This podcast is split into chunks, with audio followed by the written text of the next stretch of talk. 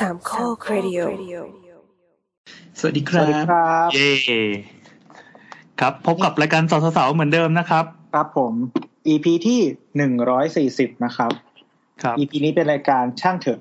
ครับผมช่างเสยก็จะมาสลับกับสาวสาวๆสาวปกตินะครับ สลับบ้างเว้นอ่าอาทิตย์สองอาทิตย์บ้างอะไรเงี้ย แล้วแต่เราจะสบโอกาสนะครับ ไม่สมบกันก็คือ ถ้าเราไม่มีคอนเทนต์เราก็จะทำช่างเถอะ เฮ้ยอย่าพูดอย่างนั้นสิเออเขาก็รู้หมดดีวะรู้ว่าก็คือมันก็ความการจริงการเตรียมคอนเทนต์ปกตินะครับ เราต้องใช้เวลาถึงสองอาทิตย์นะครับโอ้โหแล้วก็ไม่เลยต้คาอดงฝันกว่าเดิมครับเราก็เลยต้องมีการสลับมาจากช่วงช่างเถอะซึ่งเป็นการคุยผ่อนคลายบ้างไม่ผ่อนคลายบ้าง แต่ส่วนใหญ่ก็คือการเอาเอาเรื่องเบาๆบ้างไม่เบาๆบ้างจากท่านผู้ฟังนะครับ เอามาแลกเปลี่ยนกัน ก็ทุกคนสามารถมีส่วนร่วมได้นะครับ คุยกับเราก็อ่า ถ้าอยู่ในทวิตเตอร์จะคุยง่ายสุดเลยก็คือพิมพ์อ่าทวิตมาหาเราก็ได้ หรือว่า DM มาหาเราก็ได้แอดสาวๆๆนะ หรือไม่ก็ติดแฮชแท็กช่างเถอะก็ได้ อ่า คราวนี้เราเอาเอาเอาเรื่องนี้มาพูดไว้ตอนต้นๆเลย ครับ หรือว่าจะถ้าใครอ่าฟังฟังมาแล้วก็ติดตามทาง Facebook นะครับ ก็อ่าส่งข้อความมาใน Facebook Inbox ก็ได้นะครับ ที่เพจสามโคกเรดิโอนะครับ ครับสามโคกเรดิโอจ้ะอะสวัสดีครับนี่แอนนะครับ พี่ข้ามไปหนึ่งคนอะ อ๋อพี่คนนั้นด้วยคพี่รับไม่ได้แก่สุดนะวันเนี้ย ให้ให้แอนแก่สุดก็ได้ครับพี่โอครับ อ่าพี่โอพี่คขอรับดแรงครับจ้ะอะน้ำค่ะ ตัวครับโบทครับ โอ้โห วันนี้ครบทีมครบทีม ฟูลทีมนะครับ เราเจอกันผ่านสกายเหมือนเดิมนะครับ วันนี้เรามีกี่คำถามเอ่ย วันนี้เรามีคำถามไม่เยอะ อ่าคำถามไม่เยอะแสดงว่าเรามีเวลาให้คุยกันเล่นๆเยอะว่าจะจะเล่นได้ไหมเพราะว่าสัปดาห์เนี้ยมันแบบ มันมีเรื่องเยอะมากให้เราพูดถึงอะมันร้อนที่มันแรงที่มันไม่ใช่คำถามอะแต่ว่ามันเป็นแบบ Talk of the Town ของบ้านเราตอนเนี้ยอะมาแล้วมาเริ่มด้วยเสาเสาเสา News กันฮะสดสด news อันนี้วันที่28กุมภาสองห้าหกสามนะครับเผื่อใครครับฟังย้อนหลังอะมาครับ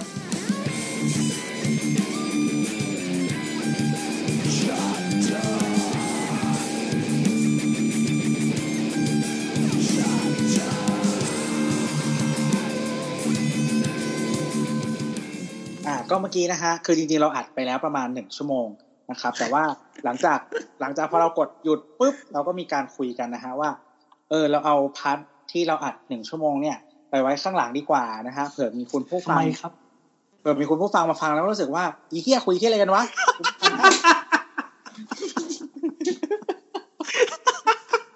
ตาต่างดาวล้วนๆอืมเดี๋ยวโดนด่าอีกอะ ไม่ก็คือคือจริง ๆ จริงๆเอ่อยังไงดี เหมือนเราเราก็รับฟังฟีดแบ็ผู้ฟังเนาะแต่ว่าบางทีครับการคุยเล่นหรืออะไรอย่างเงี้ยเรารู้สึกว่ามันเป็นสไตล์ของเรา แต่ว่าการคุยเอ่อเหมือนเขาเรียกว่าอะไรอะผิดผิดความผิด expectation ของผู้ฟังว่าแบบเอ้ยจะมาฟังเรื่องนี้เรื่องนี้อะไรอย่างเงี้ย หรือว่าเอ่ออะไรที่มันยืดยาวอะไรเกินไปอย่างเงี้ย ก็อาจจะปรับพยายามปรับเหมือนกัน นะครับทำไมครับแล้วแล้วเราคือทำไมเนื้อหาที่เราเราเราขอตัดไปไว้ตอนท้ายมันยืดยาวแล้วว่ามันฟังยากแล้วมันไม่มันพูดเรื่องส่วนตัวกันหรือว่ายังไงครับเราต้องอ่ามีประมาณหนึ่งสองสามข้อที่พี่แอนไล่มาก็คือ ก็คือมันเป็นมันมันเป็นมันเป็นมันเป็นข่าวแล้วเราก็มาขยี้ต่อประมาณนั้นอะแต่ว่าจริงๆก็ดีนี่ครับมันก็เป็นรายการเล่าข่าว ซึ่งจะต้องแบบใส่อารมณ์ใส่อะไรส่วนตัวฮะฮะผู้ฟังซึ่ก็ได้ประโยชน์เออได้ความมับันนเทิไม่งได้ถูกเรียบเรียงอย่างตอสฟัวครับ อุ้ยทำไมเป็นการด่าอย่างสุภาพจากตัวมึงด่ากูทำไมเนี่ยก็เดี๋ยวเดี๋ยวเดี๋ยวถ้าคุณผู้ฟังเอ่อฟังตอบคำถามจบแล้วฟังอันนั้นต่อนะฮะ แล้วก็ก็จะเข้าใจนะฮะ เหมือนเหมือนฟังตอนเอ่อสถาปัตยกรรมเงินตราแล้วก็ฟังเลยคอบูซิเย่ครับ วันนี้ต้องเป็นแฟนพันธ์แท้สาวสาวจริงๆนะถึงจะเข้าใจว่าเราหมายถึงอะไร ครับผมแต่เดี๋ยวฟังเทปนี้ก็จะเข้าใจนะฮะเออเออก็เราก็คำถามก็ขอขออภัยแทนคนของเราไว้ล่วงหน้านะครับ ลูกพักของเราทุกพักของเราพี่ไม่ใช่งูเห่าครับแค่เป็นพระขอละขอขอย้ายพักได้ไหมไปเป็นแบบน้อมนเออ คืออย่างนี้ครับอ้าอ่าวไหนพักแล้วๆไม่ยังไงเราเราก็โฆษณาตอนท้ายไว้อย่างน่าฟังขนาดนี้ครับผมก็แค่จะบอกว่าเอ่อเนื้อหาของสาวสาวมันจะเป็นการแบบคุย เรื่อยเปื่อยหรือว่าคุยเล่นหรือคุยจริง บางครั้งอาจจะเอาเรื่องส่วนตัวมาคุยกันมากๆก็ได้ หรือไม่บางครั้งอาจจะเอาประเด็นทางสังคมมาคุยมาเหมือนมาแลกเปลี่ยนกันอะเพราะเราก็อาทิตย์หนึ่งจะได้เจอหน้ากันสักครั้งหนึ่งหรือไม่ก็บางทีก็สองอาทิตย์ถึงจะได้เจอกันเงี้ย ระหว่างนี้มันก็แบบเหมือนเหมือนบางทีโบสมันก็เซียนนะมันก็เอาทุกอย่างมาปล่อยในใน group LINEเหมือนเหมือนมันไม่มีคนคุยด้วยเนาะออะซึ่งจริงๆก็เป็นอย่างนั้น คือไม่ไม่เรื่องของเรื่องคือพยายามจะคุยกับแฟนแล้ว แต่แฟนไม่อินแฟนบอกว่าไม่คุย เออแล้วแล้วคุยกับเพื่อนเพื่อนอินไหม เพื่อนก็บอกไม่มึงมึงต้องแบบเล่าให้กูฟังตั้งแต่ตั้งแต่ต้นก็เลยบอกว่าเออเออไม่เป็นไรเดี๋ยวไว้ค่อยคุยก็ได้ครับผมมันมีคำพูดจากพี่แอนนะฮะก็คือ สิ่งที่เราคุยมาหนึ่งชั่วโมงบอสสามารถสรุปให้จบได้ภายในสิบนาที อะก็ลองดูแล้วกัน อันนี้เป็น teaser นะครับ คนฟังที่แบบเป็นแฟนคลับบอสอาจจะแบบเจ๋แม่งน่าสนุกขนาดนี้เลยว่ามึงคือยี่สิบนาทีให้กลายเป็นหนึ่งชั่วโมงได้มันเจ๋งขนาดนั้นเลยวะไม่ใช่เรื่องเออพอไม่ใช่ฟังเรื่องดีเลยอะพอพอฟังจบปุ๊บนี่ทวิตเป็นเทรดเลยนะ ไว้ด่าบนคือคือเขามันไม่จะใช่มีเจ็บให้ความรู้เหรอเออมันไม่ไม่มันจะเทรมีดด่าบนมันจะมีบางบางบางพอดแคสต์ซึ่งเราไม่พลาดพิงแต่เราเราเราถือว่าเราเอามานินทานในกลุ่มไลน์แล้วก็มาเปิดเผยให้ฟังแล้วกัน อย่างบางพอดแคสต์เนี่ยอ่า เนื้อหาที่มันควรจะสิบนาทีอะเฮ้ยพี่ขยายเป็นหนึ่งชั่วโมงได้แล้วอะไรเงี้ยมันเป็นแบบแนวพัฒนาตัวเองเลยอะไรเงี้ยเอ่อเจ็ดวิธีในการจุดจุดจุดสามวิธี ถ้าคุณจะประสบความสำเร็จด้านจุดจุดจุดอะไรเงี้ยมึงพูดสั้นๆแค่นี้ก็เก็ตป่าวะแบบขยายอยู่นั่นแหละ ซึ่งโบสจะทำสิ่งนั้นให้คุณฟัง เอ้า ก็ทำไมพี่มันก็เป็นเขาเรียกไลฟ์โค้ดด้วยสับด้วยสับยากๆเลยนะเออเป็นเป็นผู้กองโบส เฮ้ยนี่นี่เรามาเป็นช่วงด่าโบสจนได้เหรอไม่เอาไม่เอาเข้าสู่คำถามกันเถอะเออเออเอออะครับคำถามแรกกันนะฮะแม่งเปรี้ยวปาก อยากด่าบดใช่ไหมเออเออเออเฮ้ยทำไมคำถามมันน้อยจังอะเอ้ยมีสามบอกคำถามแล้วมีแค่สามคำถามไงเราถึงเอาโบสมาขยี้หนึ่งชั่วโมงเฮ้ยจริง ๆ เราให้โบสพูดเนื้อหาสิบนาทีแล้วเราก็ด่าโบสครึ่งชั่วโมงก็ยังดีนะเว้ยเออข้าวหลังอะปิดปรับแผนบ้างคุณโบสพูดไม่รู้เรื่องปุ๊บตัดสายเลยเป็นอาจารย์วีระ ตัวสายอะตัวสายโอเคอะโอเคมันจะมีคำถามหนึ่งยาวมากอันนี้เอาไว้ที่หลังแล้วกันเอาคำถามสั้น ๆ กันก่อนอะมาครับ ครับผม ขอ how to ให้ผีไปหลอกห้องอื่นบ้างจากคุณ ATI นะครับทำทำไมครับมันเกิดอะไรขึ้นวะครับผมเขาก็จะมีเล่าเหตุการณ์อย่างเช่น เจอผีเขย่าประตูหน้าห้อง ทีแรกนึกว่าเพื่อนมาเคาะก้มดูประตูเห็นตีน ก็ไปเปิดปรากฏว่าโล่งจ้า เปิดประตูแล้วก้มดูยังเห็นตีนหยิบกระเป๋าจะเผ็ดเลยจ้า มีต่อประมาณตีหนึ่งกว่าๆ ชอบมีเงาคนยืนอยู่บนบานยืนอยู่ที่บานเกล็ดอะไรนะเงาคนยืนอยู่บนบานเกตอยู่หลังงานบานเก็บปะอย่างนี้ปะมันเขาไม่ได้ใส่ preposition มา โอเคอ่าอะไรไงอะไรไงเนี่ยครับ ประมาณนี้ครับโอ้ก็เป็นประสบการณ์สยองขวัญ อันนี้คือแบบตั้งใจจะเล่าเรื่องผีให้ให้ประชาชนฟังอ๋อแบบที่ไม่ได้ใส่อีโมคือเขาไม่ได้ทำเป็นเทรดมาเขาแบบรีพายอันเดิมแบบเหมือนคนเล่นไม่เป็นทวิตเตอร์ไม่เป็นแบบโบสอะ อ๋อเออโบแบสบโพสต์สมัยก่อนนะที่เราต้องเอามาด่าเฮ้ยก่อนที่สมัยโบ๊ทจะนี้ดังกูก็เล่นไม่เป็นอ่าอะย้ายหอมาวันแรกครับเจอผีปิดประตูห้องน้ำกับกดชักโครกให้ สภาพประตูขี้ที่ไม่อาจดันตัวเองมาปิดเองได้ เขาให้รูปประตูมาด้วยนะเป็นประตูเอ่อพลาสติกอะประตู PVC อะไรอย่างงี้ อืมใช่ประตูห้องน้ำเขียวขาวครับ แล้วก็อันนี้ข้อหนึ่งนะฮะ แล้วข้อสองสามตะกี้เราอ่านไปแล้วข้อสี่นะฮะเพิ่งค้นเจอชื่อ เพิ่งค้นชื่อหอวันนี้นะครับ เขาอยู่เชียงใหม่ด้วยนะครับอ้าวเอาแล้วเย้ดีแล้วแล้วดีแล้วเรามีผู้เชี่ยวชาญด้านผีมันเชียมันงใหม่มีข่าวมันมีเขาลงข่าวมาประมาณว่า มีเกิดเหตุการณ์เนี่ยสพช้างเผือกโอ้ยเนี่ยเฮ้ยพี่โอร้องเฮียพร้อมด้วยเนี่ยตตำรวจสพช้างเผือกพร้อมด้วยแพทย์นิติเวชจากโรงพยาบาลมหาราชนครเชียงใหม่โรงพยาบาลสวนดอกนะครับอ่าเข้าตรวจสอบผู้เสียชีวิตภายในหอพักแห่งหนึ่งเฮ้ยอั นนี้เนื้อข่าวเหรอหลังมหาวิทยาลัยชื่อดัง หลังอ่ามีมีคนพบชายปิดชีวิตตัวเองบนดาดเดี๋ยวก่อนเขาเขียนว่าหอพักสตรี แต่พบชายปิดชีวิตที่ดาดฟ้าอะอย่าคิดมากอะครับผมเขาอยากตายที่นี่เพื่อเขาอยากวนเวียนที่นี่ปะ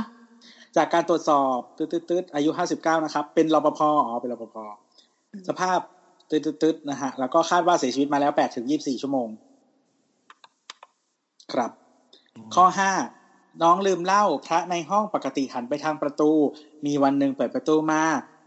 พระทั้งองค์หันตามมาแล้วหันเข้ามาหาน้องที่เตียง เดี๋ยวเดี๋ยวเดี๋ยวยังไงนะ ขอซีนอีกทีดิก็คือดูดิปกติเขาจัดรูปจัดห้องเนี่ยตามที่พี่โอแนะนำก็คือให้พระหันไปทางประตู อ่า แล้วก็มีวันหนึ่งเข้าห้องมาคือไม่ได้ไปยุ่งอะไรกับพระ แต่ว่าองค์พระเนี่ย หันมาทางเตียงเอ็ดอะไงอืม แล้วไงแล้ว เอไงอซีนนี้เจ๋งว่ะเออเจ๋งเจ๋ง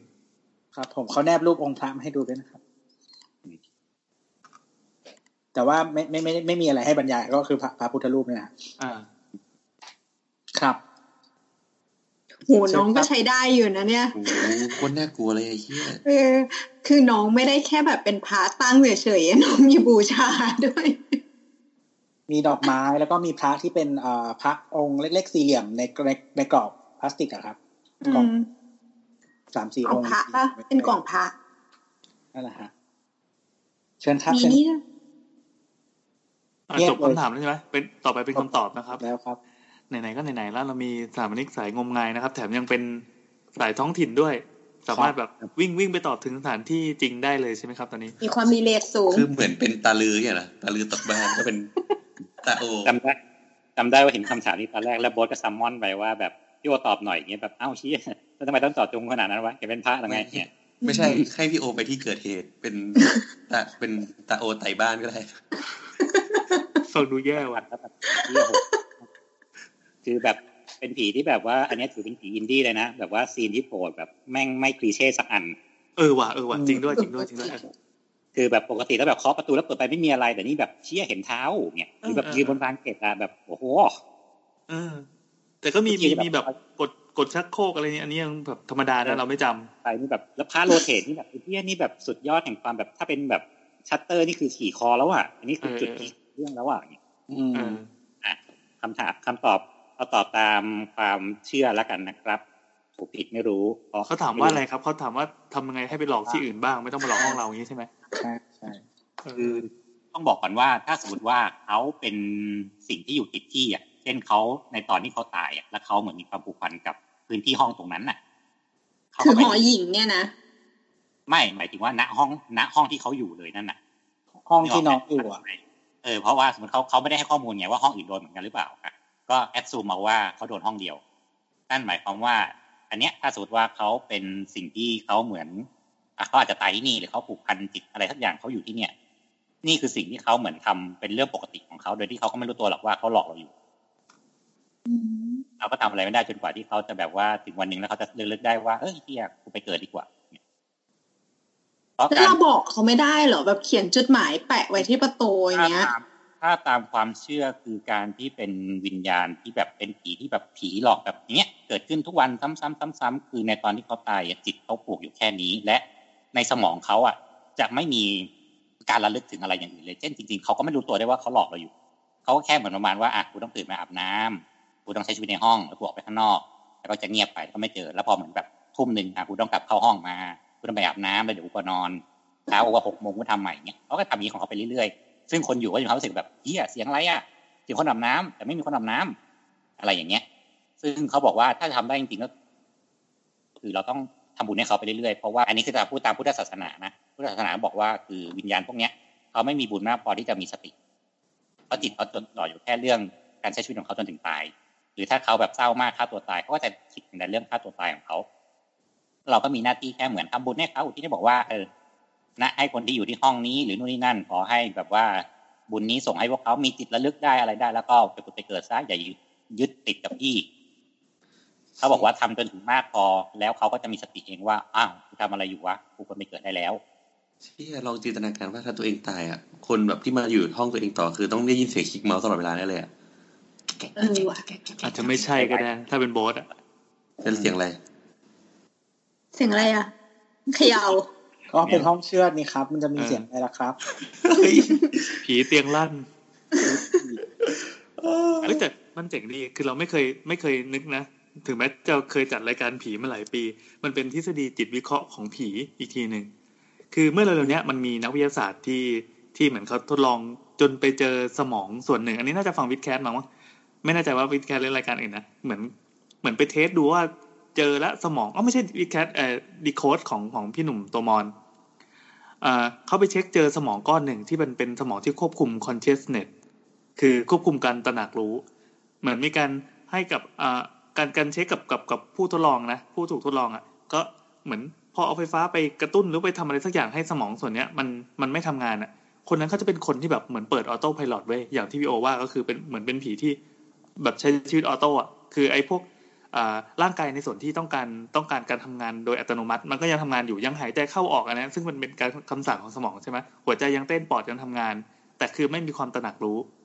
แต่ถ้าเกิดว่าพอไปเปิดสวิตตัวนี้ปั๊บเขาก็กลับมาอะเมื่อกี้เกิดอะไรขึ้นเหรออะไรเงี้ยดังนั้นเหมือนผีแม่งถ้าเป็นถ้าผีมีสมองไม่ไม่รู้เหมือนกันว่าสมองของผีเป็นยังไงนะแต่คือถ้ามันทำงานอย่างเงี้ยโดยอัตโนมัติทุกวันทุกวันทุกวันแบบเอ้ยตื่นมาฉันจะฆ่าตัวตายทุกวันอะไรเงี้ยทุกวัน มันเหมือนเปิดออโต้อะเจ๋งว่ะซึ่งจริงๆ เรื่องนี้เคยพูดในรายการผีรายการหนึ่งไปแล้วไงว่าตามความเชื่อของศาสนาเนี่ย เขาเชื่อว่าเราอะ จะไปสู่โลกหน้าด้วยจิตสุดท้าย ว่าจิตสุดท้ายอะเราคิดถึงเรื่องอะไรอยู่ อืมสำหรับตายอะจิตคือคนที่จะตายได้จริงๆ คือจิตมันจะหมองมากนึกออกไหมเราไม่คิดที่อะไรอีกแล้วนอกจากแบบว่าเราเหนื่อยแล้วเราอยากตายอืมเพราะฉะนั้นจะตายครั้งสุดท้ายคือ ก็อยากตายเพ ราะฉะนั้นสิ่งที่เขาจะเมมโมรีได้ครั้งท้ายสุดคือคำว่าไปตายไปตายไปตายอืมเพราะฉะนั้นเขาก็จะ repeat สิ่งเนี้ยซ้ำๆไปเรื่อยคือสมมติว่าเขาโดดตึกเนี้ยตุบอะนั่นเขาตายละแล้วเขาก็จะไป repeat เกิดใหม่ว่าเขาต้องไปตายอีกด้วย เพราะว่าจิตเขาจำได้แต่แค่ว่าเขาไปตายเพราะฉะนั้นถึงเขาตายเสร็จแล้วปั๊บสมองก็จะสั่งว่าอะมึงไปเกิดเพื่อไปตายใหม่อีกรอบมึงไปเกิดเพื่อไปตายอีกรอบไปเกิดเพื่อตายใหม่อีกรอบ repeat เป็น Matrix ตกร่องนะซึ่งเขาบอกว่าสิ่งที่ทำได้ก็คือ เราต้องทำบุญเพื่อให้เหมือน มันมีอะไรไปแทรก memory เขาว่าว่าแบบหยุดมึงไม่ควรตายแล้วเพราะมึงตายไปแล้ว มึงควรไม่เกิด เป็นที่อะไรก็ได้ ของมึง ไม่ต้องเป็นแบบเป็นเคียวชิโร่เงี้ยหรอหยุดเจ้าตายแล้วอย่างเงี้ยเลยแต่ว่าคือนั่นแหละ สมมติว่าเป็นคนที่เขาแบบตายอย่างเงี้ย แล้วคือแบบไม่มีใครทำบุญให้หรืออะไรให้เพราะฉะนั้นจิตกว่าเขาจะรู้ตัวหรืออะไรก็ตามแต่ก็เขาอาจจะอยู่ไปเรื่อยๆก็ได้สิบยี่สิบปีห้าสิบปีก็จะมีเรื่องเล่านี้อยู่ก็ได้ เพราะเขาไม่มีอะไรไปแทรกเขาว่าไปแทรกวงจรว่าคำว่าไปตายไปตายไปตายของเขาอะ นั่นแสดงว่าใครใครที่ดีไซน์การตายของตัวเองเนี่ยจะต้องพยายามไปเปลี่ยนไอ้ประโยคสุดท้ายอะไม่ว่าตัวเองจะทำดีมาตลอดชีวิตขนาดไหนก็ตาม ไปเจอประโยคสุดท้ายที่แบบมันพุ่งไปทางนั้นอะมันก็จะเป็นอย่างนั้นตลอด พี่ลองทำการทดลองใหม่อันหนึ่งคือแบบเราเตรียมตัวจะฆ่าตัวตายแล้วเอาทำอะไรดีไฟฟ้าจี้ตัวเองอะไรอย่างนี้แล้วกัน แล้วประโยคสุดท้ายคิดว่า น้องปัดโคตรดีอะอะไรเงี้ยแล้วก็ตายเลย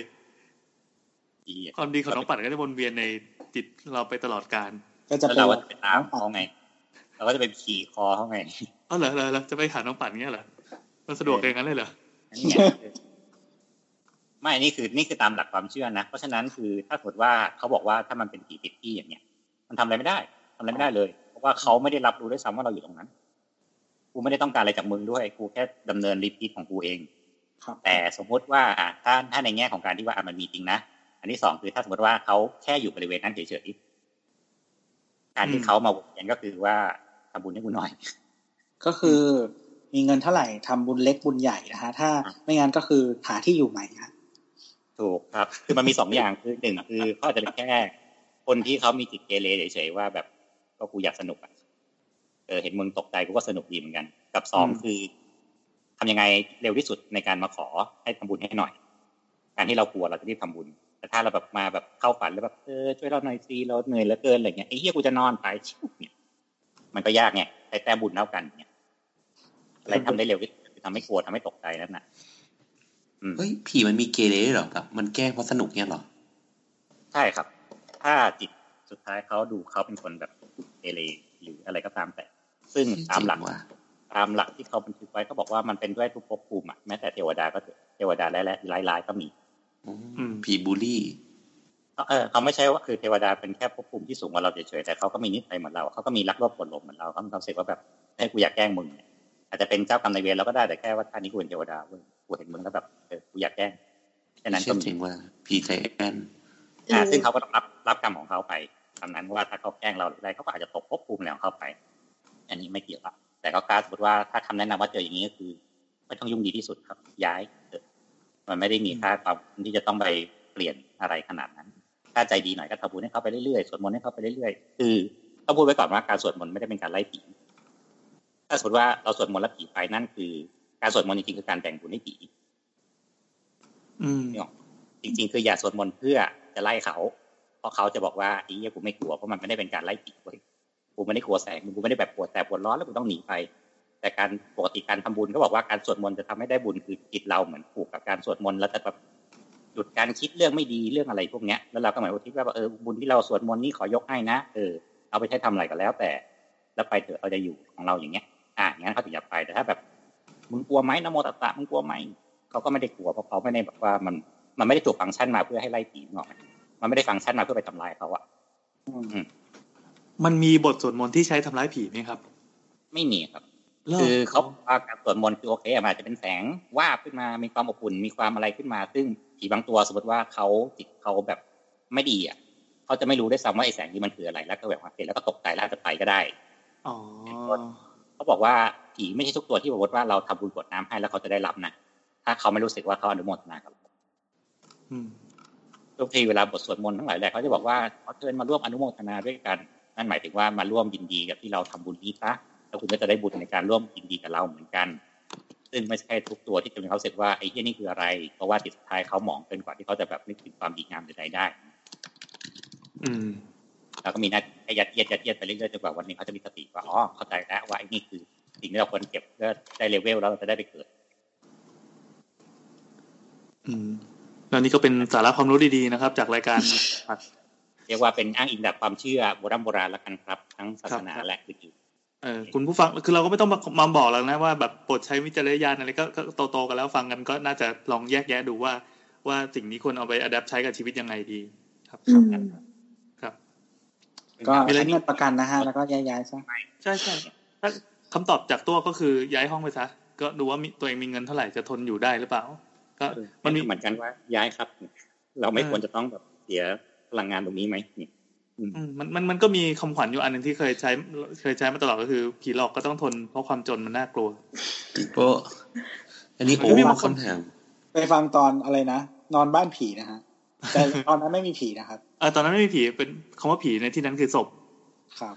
เฮ้ยแต่อันนี้มันตั้งแต่ตั้งแต่วันที่ยี่สิบแล้วว่าผ่านมาแปดวันน้องเขาจะมีชีวิตรอดอยู่ปะวะอย่างนี้เขาก็แค่น้เจองก็ลองอผีหลอกปะผีไม่ได้คุกคามขนาดนั้นเท่าไหร่อืม ผีไทยจะไม่ได้มาแบบทำร้ายไง แค่แบบมาพรีเซนต์เฉยอืมอะครับคำถามถัดไปเลยฮะๆโอเคครับผมคำถามถัดมานะครับ จากคุณคุรุลินนะฮะ อันนี้คือหัวเหมันโบทปะที่ที่มีจุดอะเหรอลิลิตครับผม สงสัยว่าเวลาในจักรวาลครูไวกับเวลาในจักรวาลคินไดอิจิ ใครเดินช้ากว่ากัน ถามช่างเธอได้ไหมอ๋อ เราจำเขาได้ละ อันนี้คือเหมือนโฆษณาพอดแคสต์เพื่อนบ้านของเรานะครับครูไวครับที่อยู่ในสถานีเดียวกันเผื่อใครไม่เคยฟังไง เพราะว่าอ่ามันเป็นรายการค่อนข้างเฉพาะทางมากๆ นะ เฮ้ยเราเราเราต้องบอกไหมว่า เราเอาคำถามนี้ไปถามครูไผ่ว่าเราจะตอบยังไงดี แล้วก็บอกว่าไง เราถามด้วยเหรอ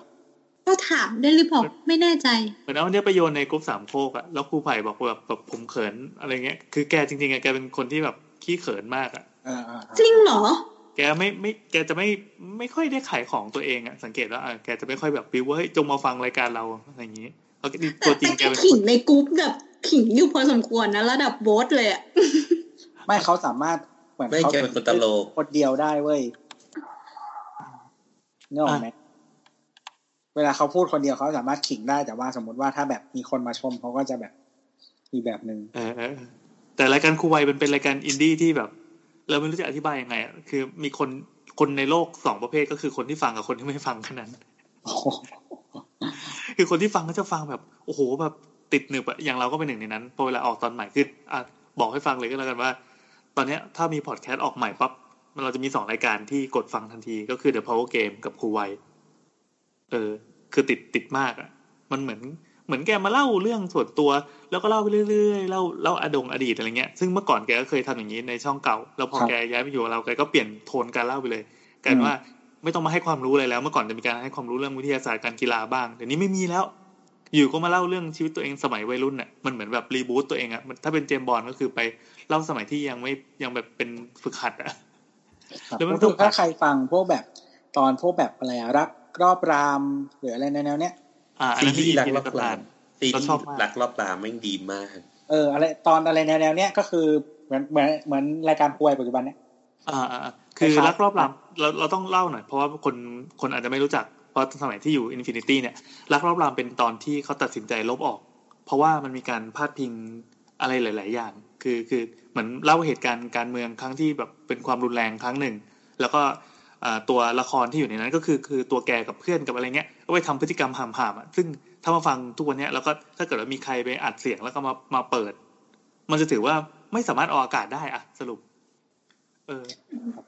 แต่สำหรับคนฟังคือคือยังไงเดียวิธีการเล่าของพอดแคสต์ของแก แกไม่ได้คิดว่าแกคุยกับคนห้าล้านคนที่ฟังอยู่ แกคิดว่าแกนั่งคุยกับเพื่อนที่มีอยู่แค่สองสามคนที่ฟังเนี่ย ดังนั้นวิธีการพูดวิธีการอะไรต่างๆอะ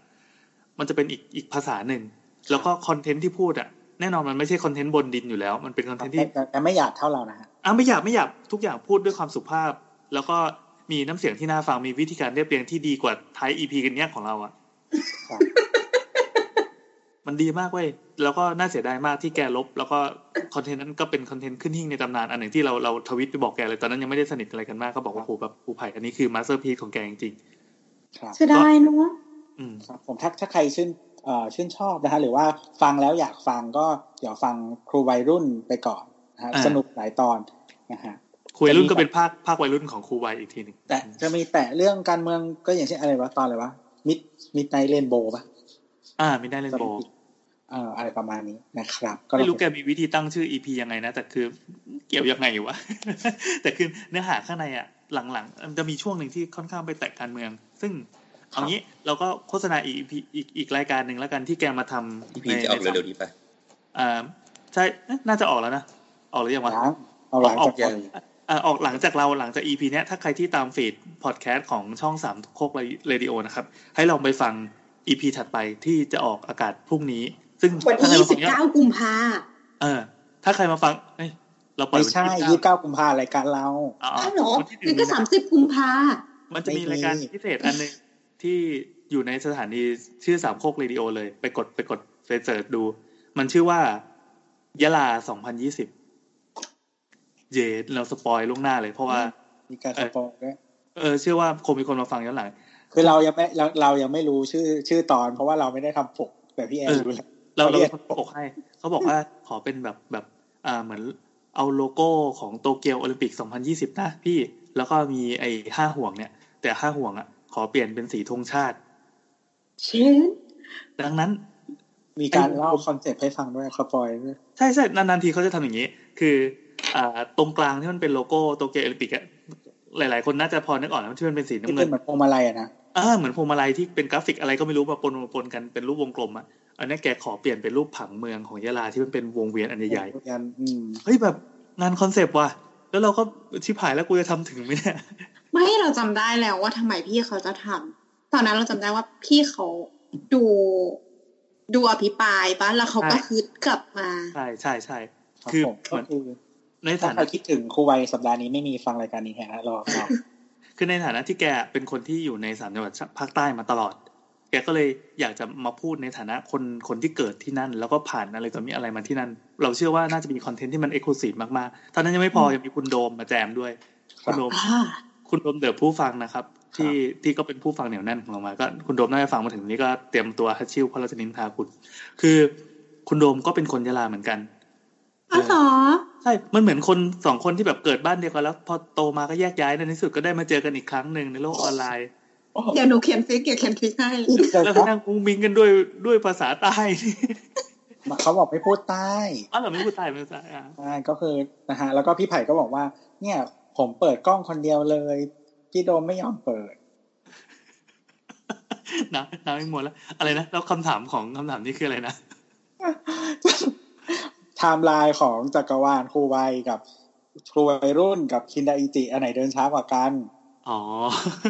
แล้วเอาเทียบกับโคนันหรือว่าโดราเอมอนก็ได้นะ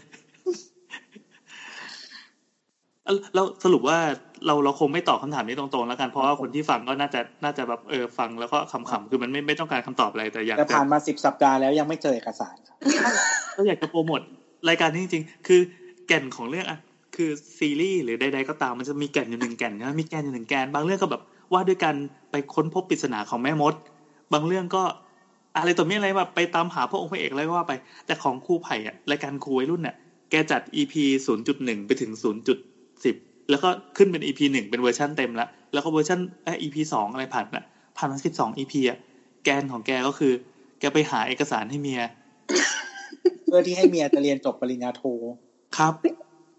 หลังๆ แกแบบไม่พูดถึงเรื่องนี้แล้ว ไม่คือปกติเวลาเราอ่านการ์ตูนอะตอนที่พระเอกมันเริ่มเดินทางไปอะมันก็จะมีหลุดไปอย่างนี้ไงก็นี่ไงแบบตามหาชายชุดดำใช่ป่ะซึ่งเป็นแก่นหลัก หรือไม่ก็ไปตามหาวันพีซซึ่งเป็นแก่นหลัก ระหว่างนั้นก็แบบไปไล่ตีป้อมไปเรื่อยครับผมๆคือฟังได้เราอยากให้ฟังเราอยากให้ฟัง แต่ว่าต้องไปเริ่มเริ่มตั้งแต่ EP แรกแล้วคุณจะคือถึงคุณจะไม่รู้จักผู้ชายคนนี้เลย ก็ไปทำความรู้จักตั้งแต่ตอนเริ่มเลย แล้วก็เชื่อว่าคุณคุณแบบคุณจะรักคนนี้ ครูวัยรุ่น 0.1 นะครับ หรือว่าฟังตอนเก่าได้ที่มันจะมีช่องลองหาเซิร์ชคำว่าอะไรวะ TPL ครูวัยอะไรประมาณนี้อ่ามันจะเขียนว่า TPL X ครู Y X อะไรอีกอันหนึ่งนั่นแหละ ก็เป็นรายการของทีมทีมงานเก่าๆของแก ครับผมนะฮะโอเคอะโอเคอีเหี้ยมึงเหี้ยมึงร้อยละครับผมคำถามถัดมานะครับ จากคุณช็อกช่อนนะครับ คุณช็อกช่อนก็อ่าถามเรื่องปั๊มน้ำอะแป๊บนึงคำถามไม่โหลดนะครับเขาบอกว่าเริ่มมั่นใจว่าท่อประปาในบ้านรั่ว เพราะค่าน้ำพุ่งยิ่งเปิดปั๊มน้ำยิ่งเห็นชัด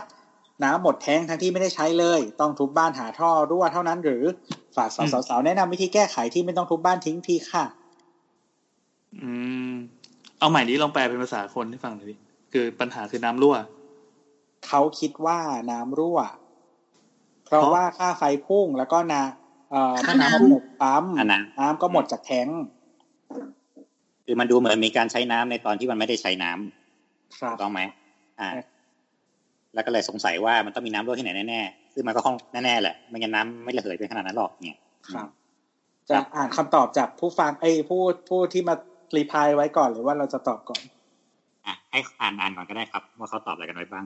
ครับผมอ่าจากคุณปิยะนะครับ ปัญหาคลาสสิกเลยครับ บ้านผมที่กทม.วงเล็บทาวน์เฮาส์เดินท่อลอยกันเลยไม่ได้หาจุดรั่ว คือเขาว่ามีเครื่องฟังที่หาจุดรั่ว แล้วขุดซ่อมเป็นจุดๆได้ แต่บ้านเก่าแล้ว กลัวซ่อมแล้วก็เป็นใหม่ ต่อเลยทำทีเดียวจบๆไป ส่วนบ้านที่ต่างจังหวัดสร้างเองทำวาล์วน้ำแยกไว้เป็นส่วนๆเหมือนเบรกเกอร์ไฟฟ้าเวลามีปัญหาก็ปิดวาล์วตีวงหาจุดรั่วได้ ซึ่งสุดท้ายจริง ๆ ก็ได้ใช้จริง ๆ วิธีซ่อมต้องทุบเดินท่อใหม่ไม่ให้ไม่เดินลอย ไม่ก็เดินลอยนั่นแหละครับ นี่ก็ยังเคยคิดเหมือนกันว่าจริง ๆ แล้วเราต้องเตรียมการไว้ยังไง ให้แก้ไขได้ง่าย ๆ เวลามันรั่วนะครับ แล้วก็จะมี คุณสุโกยนี่อ่านอ่านตรงนี้ป่าวะขอขออภัยนะถ้าผิด ที่บ้านเคยท่อประปาแตกประมาณเกือบสองเดือน แม่ก็วุ่นวายคิดว่ามิเตอร์เสียสุดท้ายก็จนปัญญาเรียกช่างมาดู ช่างเลยทุบพื้น โชคดีที่ท่อเข้าบ้านมีเส้นเดียว มันแตกตรงใต้คอนกรีต เข้ากำแพงพอดี ไม่รู้ว่าช่างหาจุดเจอแตกเจอได้ยังไง คิดว่าก็น่าช่าจะงเลาะช่างดูอะไรทุบไปจนเจอ ช่างทุบไปแล้วก็แตกตรงนั้นแหละ ไม่กี่เดือนต่อมาช่างก็เสียชีวิตไม่เกี่ยวกัน เอาแล้ว แล้วก็มีคนบอกให้โทรแจ้งประปาอะไรอย่างเงี้ยแต่ว่าเพื่อเพื่อให้ให้ชัวร์ว่ามันไม่ได้มาจากประปาอะไรประมาณนี้ครับ โอเค หมดแล้วครับอะเราแยกเราแยกแยกคำตอบก่อนไหมคือ อ่า ถามพี่โอเลยแล้วกันว่า ถ้าเป็นเคสอย่างเงี้ย คืออะข้อหนึ่งน้ำรั่วในบ้านไม่รู้เอ้ยไม่ใช่น้ำรั่วดิค่าเราน้ำค่าน้ำพุ่งอะค่า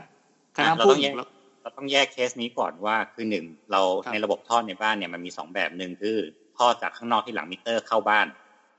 ซึ่งก็คือวิ่งในรอบบ้านรอบนอกนั่นแหละ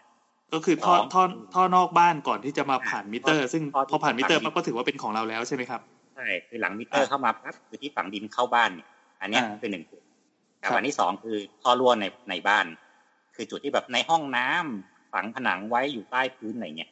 อันเนี้ยมักจะมีสองจุด ซึ่งหลัก ๆ เลยปกติเวลาพวกบ้านเก่าๆที่มันจะทำมีการท่อแตกเกิดขึ้นเนี่ย เพราะว่าปกติคือเขาจะชอบเดินท่อทะลุใต้บ้าน ใต้โครงสร้างบ้าน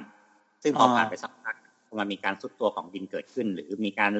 แลนสไลด์อะไรบางอย่างที่ทำให้ทรายมันลุดบ้านซุดตัวลงอะ ตัวโครงสร้างคอนกรีตมันจะไปกดทับท่อ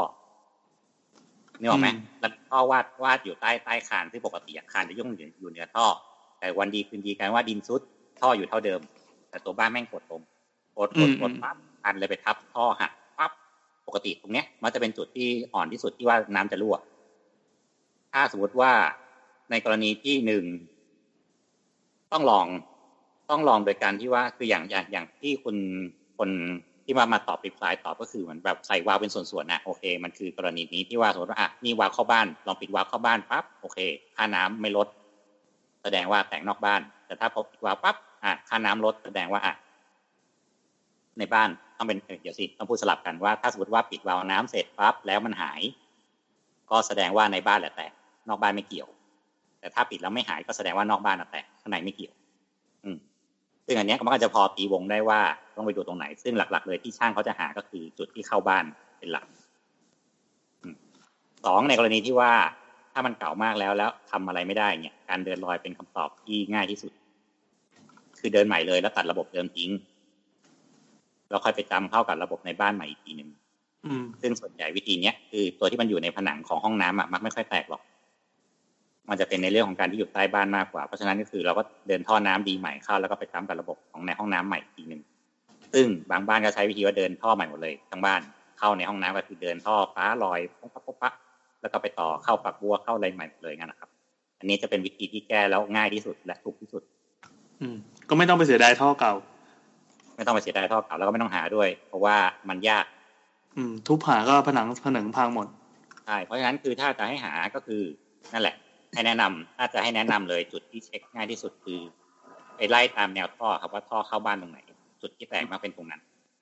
อ่าครับอันนี้มีข้อมูลเพิ่มเติมนิดนึงก็คือ ที่เขาบอกว่าพอเปิดดูในแทงน้ำแล้วน้ำมันระเหยหมด ไม่ใช่ระเหยหมดก็คือน้ำมันแห้งหมดเลยอะนี่นี่พอจะช่วยสืบได้ไหมครับว่ามันเป็นเป็น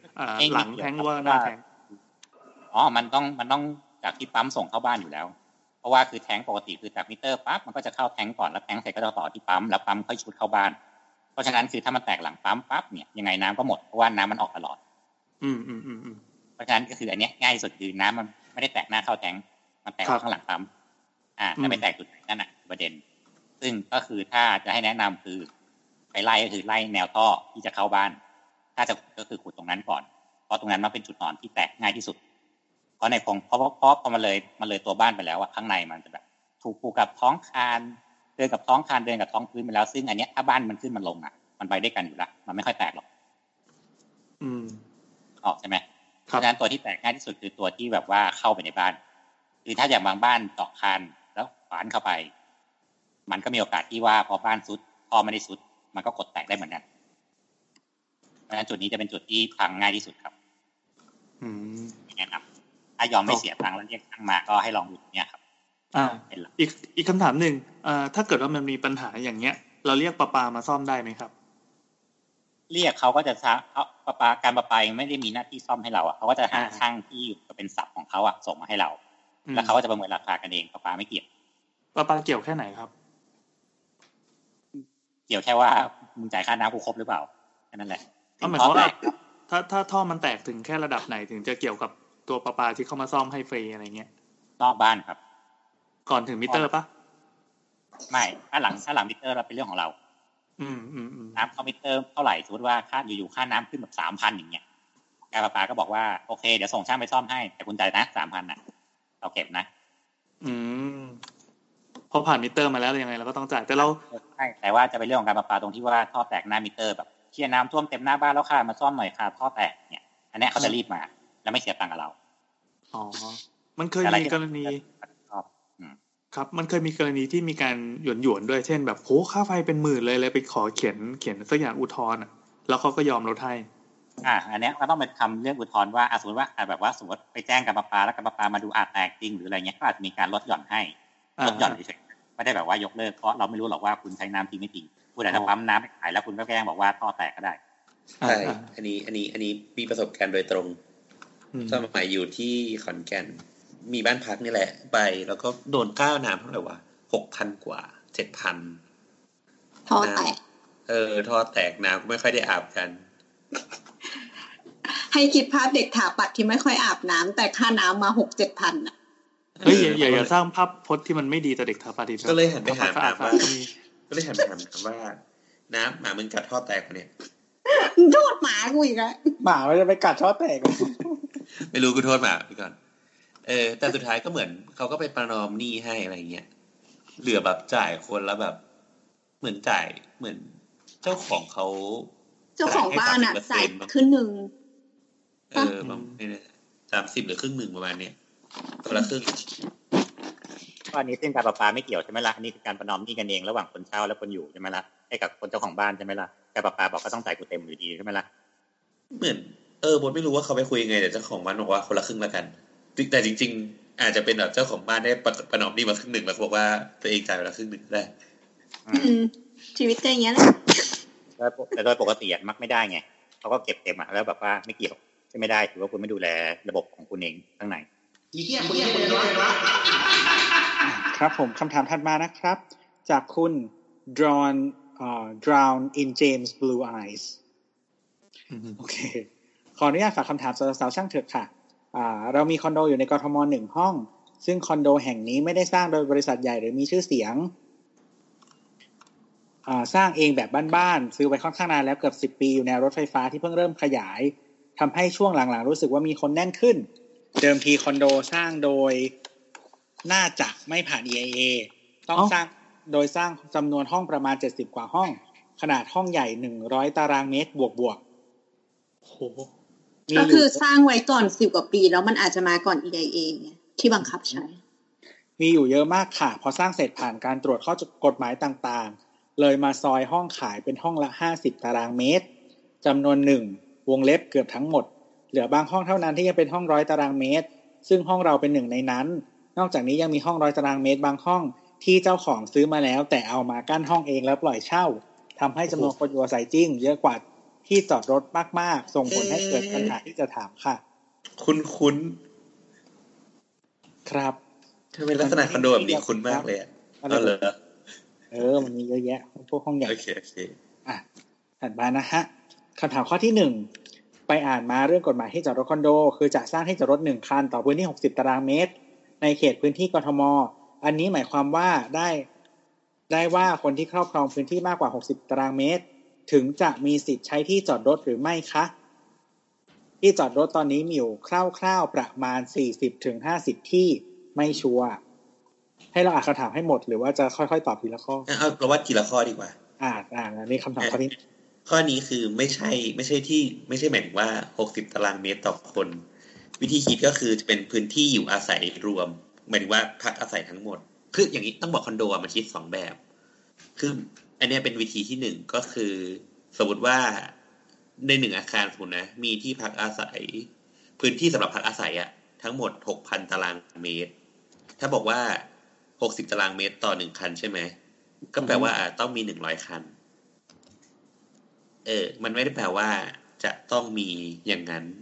มันไม่ได้ผูกโยงกับสิทธิ์ในการจอด ใช่ แล้วก็มีอีกแบบก็คือคิดจากจำนวนห้องพัก เช่นสมมุติว่า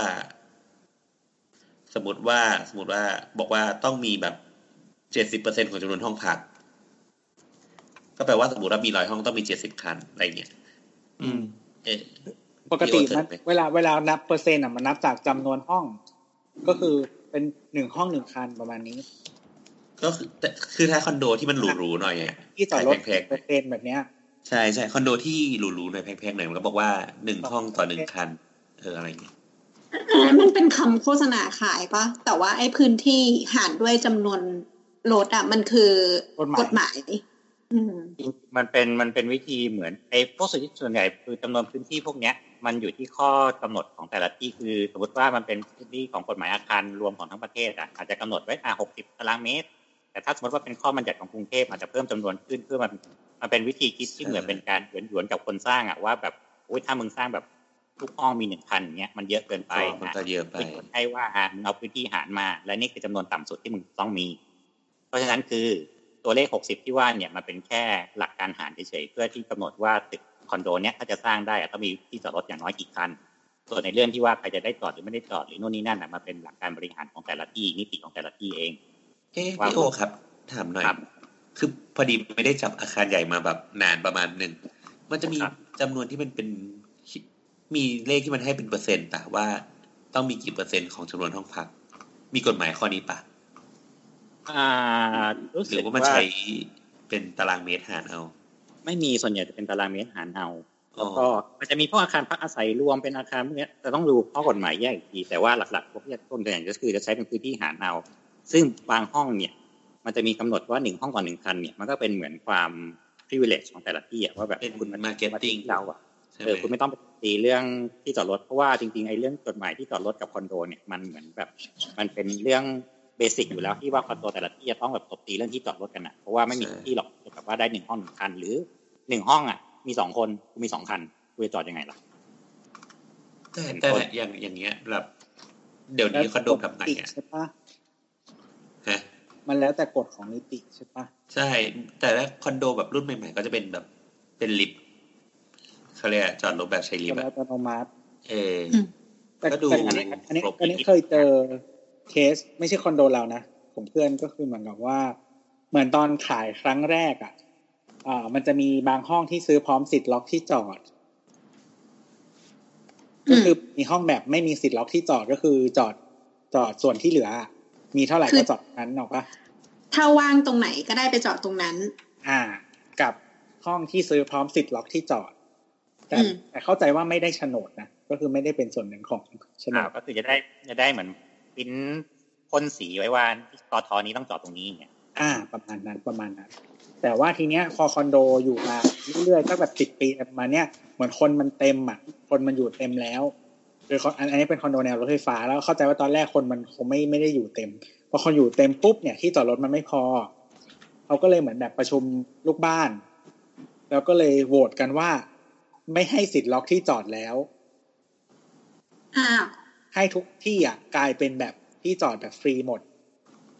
เป็นแบบฟรีอืมเอเจนต์อะจะจอดตรงไหนก็ได้อะไรประมาณนั้นอะเออ นั่นแหละ แล้วก็เลยไอคนไอคนที่คือไอคนที่มันซื้อสิทธิ์ล็อกที่จอดไว้มันต้องเป็นเสียงส่วนน้อยอยู่แล้วอะ อืมอืม เออประมาณนั้นก็สวยไปเลยท้ายมันต้องไปอยู่ที่ว่านิติอะคุยกับลูกบ้านยังไงเนี่ยอืมถ้ามันตกตีกันก็คือเป็นเรื่องของนิติไม่เกี่ยวกับเขตเนี่ยอืมครับอะคำถามต่อไปถัดไปคำถามถัดมานะครับคำถามข้อที่สองถ้าไม่ใช่ตามที่เขียนไว้ในข้อหนึ่งเราใช้อะไรพิจารณาในการบอกว่าใครจะได้จอดบ้างเช่นจำนวนห้อง หรือปริมาณเนื้อที่ที่เป็นเจ้าของ เพราะอย่างค่าส่วนกลางคอนโดเราจ่ายตามพื้นที่ไม่ได้จ่ายตามจำนวนห้องก็ไม่เกี่ยวกันอยู่ดีอืมอืมอืมก็เป็นเรื่องที่คุยกับนิติอยู่ดีอะครับ ว่าคุณกำหนดกันยังไงว่าใครมาก่อนได้ก่อน หรือว่าคุณจะต้องมีจ่ายเพิ่มเพื่อล็อกที่เพิ่มหรือยังไง อันนี้ก็ต้องเป็นแล้วแต่ที่บริหารกันเองคืออย่างของคอนโดเราอะมันคืออ่ามันไม่ได้ล็อกที่จอดแต่มันมีล็อกไม่ให้เกินจำนวน ก็คือว่าถ้าเป็นห้องขนาดเท่านี้ไม่ให้เกินหนึ่งคัน เอ่อซึ่งอันเนี้ยมันจะควบคุมโดยออกสติกเกอร์ เอ้ยเออออกสติกเกอร์ไอที่เปิดประตูให้ ถ้าห้องที่แบบเป็นห้องห้อง duplex หรืออะไรแบบเนี้ยก็ได้สองคัน ว้าว เยอะนะอืม แต่ว่าคือมันเป็นคอนโดเก่าแล้วไงเพราะฉะนั้นเนี่ยคือสมัยคือยังไงที่จอดรถมันเยอะกว่าคอนโดสมัยนี้แหละเออประมาณนั้น ก็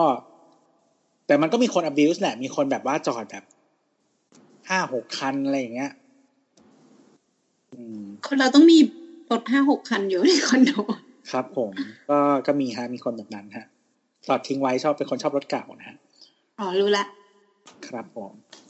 เอ๊ะปกติแล้วชาวจอดรถคอนโดเนี่ยเขามี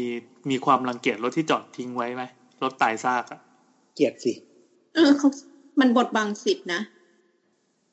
มันทำให้คนอื่นไม่ได้จอดไง อะแต่ให้นึกว่าสมมุติว่ามันมีบ้านนี้เขามีสิทธิ์จอดหนึ่งคันเขาเลยใช้โควต้านี้อะไรอ่าเงี้ยถ้าถ้าคือตัวเข้าใจว่าคือมันก็ต้องคุยมันก็ดูมีบริบทแหละพี่อย่างเช่นว่า สมมติว่าที่จอดหนึ่งร้อยเปอร์เซ็นเอ่อแล้วที่จอดหนึ่งร้อยเปอร์เซ็นแล้วมันมีสิทธิ์ตามห้องพอดีอะถ้าเขาใช้สิทธิ์ตามนั้นอะ มันก็โอเค แต่ว่าถ้ามันเป็นที่จอดแบบหมุนเวียนอะ มันก็จะเสียสิทธิ์ไงอ่าอ่าอ่าอืม เพราะว่าคือถ้าเป็นคอนโดใหม่ๆอะ มันแทบ ถ้าไม่ได้แพงจริง ๆ มันไม่มีเลยที่จอดหนึ่งร้อยเปอร์เซ็นต์อะอืมโอ้สูงสุดที่เคยเห็นก็จะสิบเอง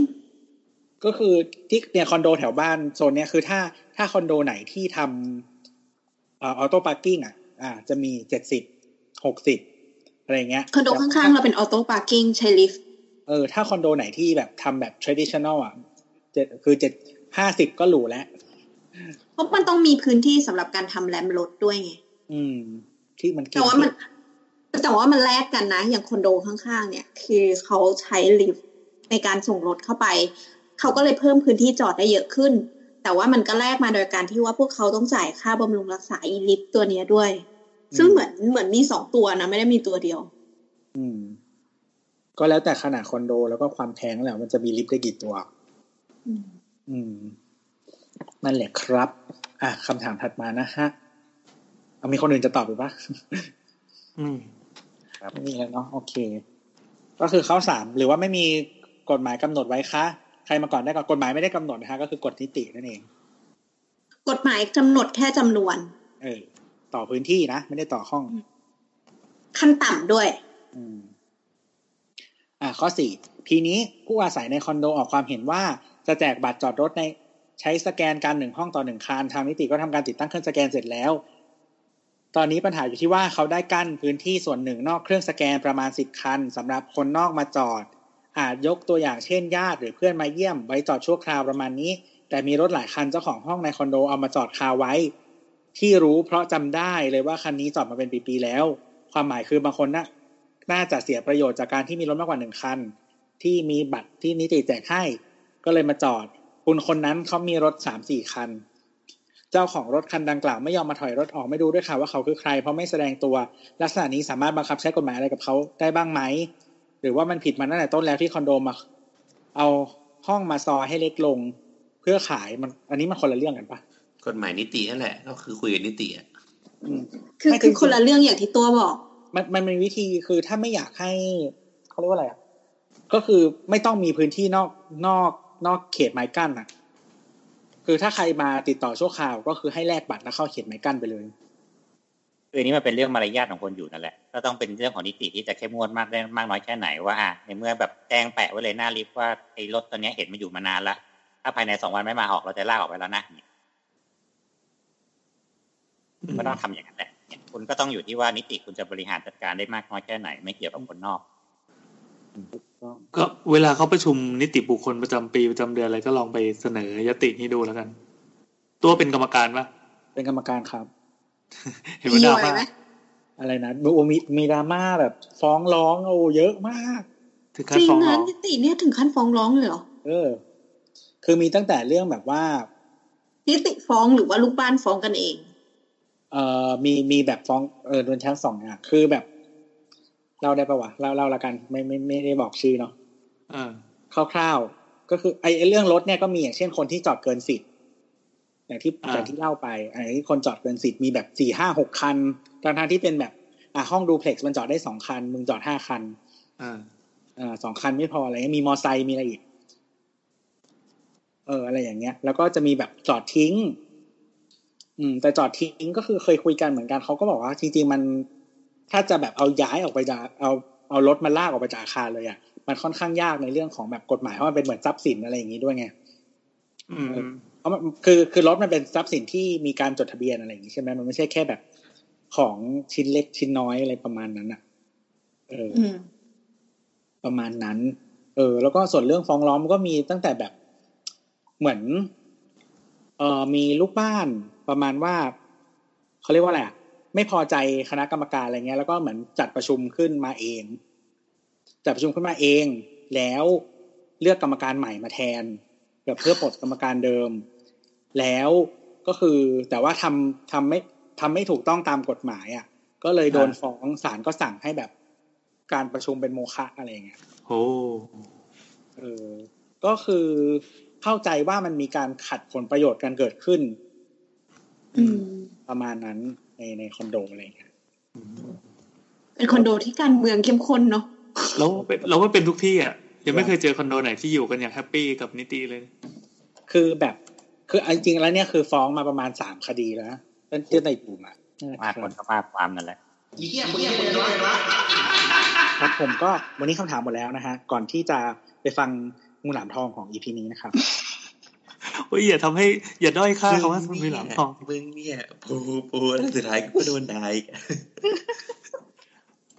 เฮ้ยเวลาโบสโดนด่าเดี๋ยวเราจะได้เงินโดเนทนะฮะเออแปลกนะ เราโพสต์ด่าเราได้เงินตลอดเลยอะเอ้ยขอบคุณคนที่ให้เงินเรามาฟังบอสด่าดีกว่า ครับผม ก็ครับสำหรับเอ่อตอนนี้นะฮะก็ขอบคุณคุณเป็นกิ้งกือที่ขาดรองเท้าคู่หนึ่งนะครับ ที่ครับเอ่อให้การสนับสนุนให้กำลังใจพวกเรามานะครับ เป็นอาหารที่โบทจะไม่ได้กินนะครับ เออเย่เฮ้ยแต่พี่แอนเคยเจอเขาตัวจริงแล้วใช่ไหมอ่าเราเจอตัวจริงเท่าไหร่ครั้งแล้ว เราจะพี่บอแอกนว่าถามจะบอเขากว่าทำไมว่าวันนี้ก็เจอวันนี้ก็เจอเราถามเขาไหมว่าทำไปเพื่ออะไรเขาทำเพื่อไม่คือเราต้องรวมตัวกันกลับตีนเขาอะไรอย่างงี้เราถามเราถาม เราจริงๆเราสัมภาษณ์เขาเป็นเวลาสิบห้านาทีลงในพอดแคสต์ส่วนตัวไปแล้ว คือ คืออย่างนี้เขามากินที่ร้านใช่ไหมเสร็จปั๊บก็ ตอนที่เขาเดินไปเข้าห้องน้ำเลยสักอย่างเราก็เลยไปดักเอาขาไปสกัดไว้เขาก็เลยจะเดินเข้าประตูเขาก็หยุดแล้วหันมามองเราก็เลยยื่นโทรศัพท์แล้วก็กดอัดตรงนั้นเลยสวัสดีครับน่ากลัคุวณจังวะคือคุณเอเป็นอใครน่ากลัวเป็นไม่ไม่เป็นจริงๆบ้าจริงๆมันซอฟต์กว่านั้นไม่จริงอะหนูเห็นหน้าพี่หื่นมากคือเลยว่าเข้าไปในห้องน้ำก็คุณกี้คือเป็นผู้ชายยิ่งแย่ใหญ่เลยอะพี่กุ๊กคำต้องเป็นผู้ชายอะคือที่ว่าอย่าเพิ่งอย่าเพิ่งคือ ก็เลยอยากรู้ไง คือเราอยากรู้จริงๆว่าว่าคนประเภทนี้นี่มันมันมีความสุขอะไรกับการเอาตังค์ไปจ่ายให้กับรายการพอดแคสต์ที่มึงไม่มีความพร้อมเลยสักอย่างอย่างนี้วะเออเพราะอยากรู้เขาก็เลยแบบเล่าให้ฟังนะครับ ไปติดตามมาได้ในรายการวันนี้นาแอนเจออะไรนะครับ ตอนวันนี้นาแอนเจอคุณกิ้งคือโหโคตรขายของเลยเราไม่เหมือนครูไผ่เลยเหรอวะเออใครของทำไมเราขอบคุณขอบคุณขอบคุณจริงผมก็แต่ว่าอันนี้เรามีการพูดคุยกับคุณเอ่อ กิ้งกือแล้วนะครับ ว่าเราจะเงินนี้จะไม่ถึงโบสนะฮะๆเออใช่ค่ะ อันนี้เป็นเดี๋ยวคอนดิชั่นไม่ได้ ไม่ได้สิเอ้ยมันเป็นข้อตกลงอันหนึ่งที่เราได้คุยแล้วก็เหมือนเขาแอปพูฟแล้วว่าว่าเราจะกินกันเท่านั้น โดยที่ไม่แบ่งให้โบสอันนี้เป็นโค้ดนะครับ พระท่านบินทบาทได้ไม่นับถูกแล้วครับอะโอ้โอ้ my gosh แม่งบูลลี่กันทั้งคนบริจาคโดเนทอะไรวะอะโออะเคอะครับผมแล้วก็ คือพอดีวันเนี้ยเอ่อมีผู้ฟังท่านหนึ่งนะครับพอดีเขาส่งข้อความมาหาเราใน DM นะครับ เราก็รู้สึกว่า เออเขาเรียกว่าอะไร เหมือนเหมือนเขาบอกว่าเขาได้ได้ประโยชน์อะไรบางอย่างจากการฟังรายการของเรา อันแน่นอนรายการเราต้องมีประโยชน์สิเราต้องครับต้องมั่นใจตัวเอง แล้วเราก็เลยรู้สึกว่า เออ มันรู้สึกดีใจที่ได้ที่ได้ทำประโยชน์อะไรบางอย่าง ซึ่งไม่รู้จริงหรือเปล่า อะไรวะนี่ อันนี้คือการด้อยค่านะครับ แล้วชอบเขาด้อยค่าไหมเป็นศัพท์แห่งคำแห่งปีนี้จริงๆอะไม่คือคือแบบทำไมมันถึงกลายเป็น verb ได้วะด้อยค่าเนี่ย มันไม่แต่ภาษาไทยมันเป็นอย่างนี้อยู่แล้วนะ เราใช้เราใช้คำนามในการเป็น verb อะไม่คือมันเป็นวิธีใช้แบบแบบแปลมาจากภาษาอังกฤษอีกทีแต่แต่เราว่ามันก็เป็นคำที่เจ๋งดี ไม่เราเรารู้สึกว่ามันผิดอะหมายถึงว่า คือภาษาอังกฤษอะมันจะเหมือนแบบ มันเติมกราฟิกไปตอนท้ายใช่ไหม แล้วมันจะกลายเป็น verb ได้ แต่ว่าเหมือนภาษาไทยมันแบบ เอ้าหยิบคำนามมาใช้เป็น verb ทันทีอะไรมันดูแบบแปลก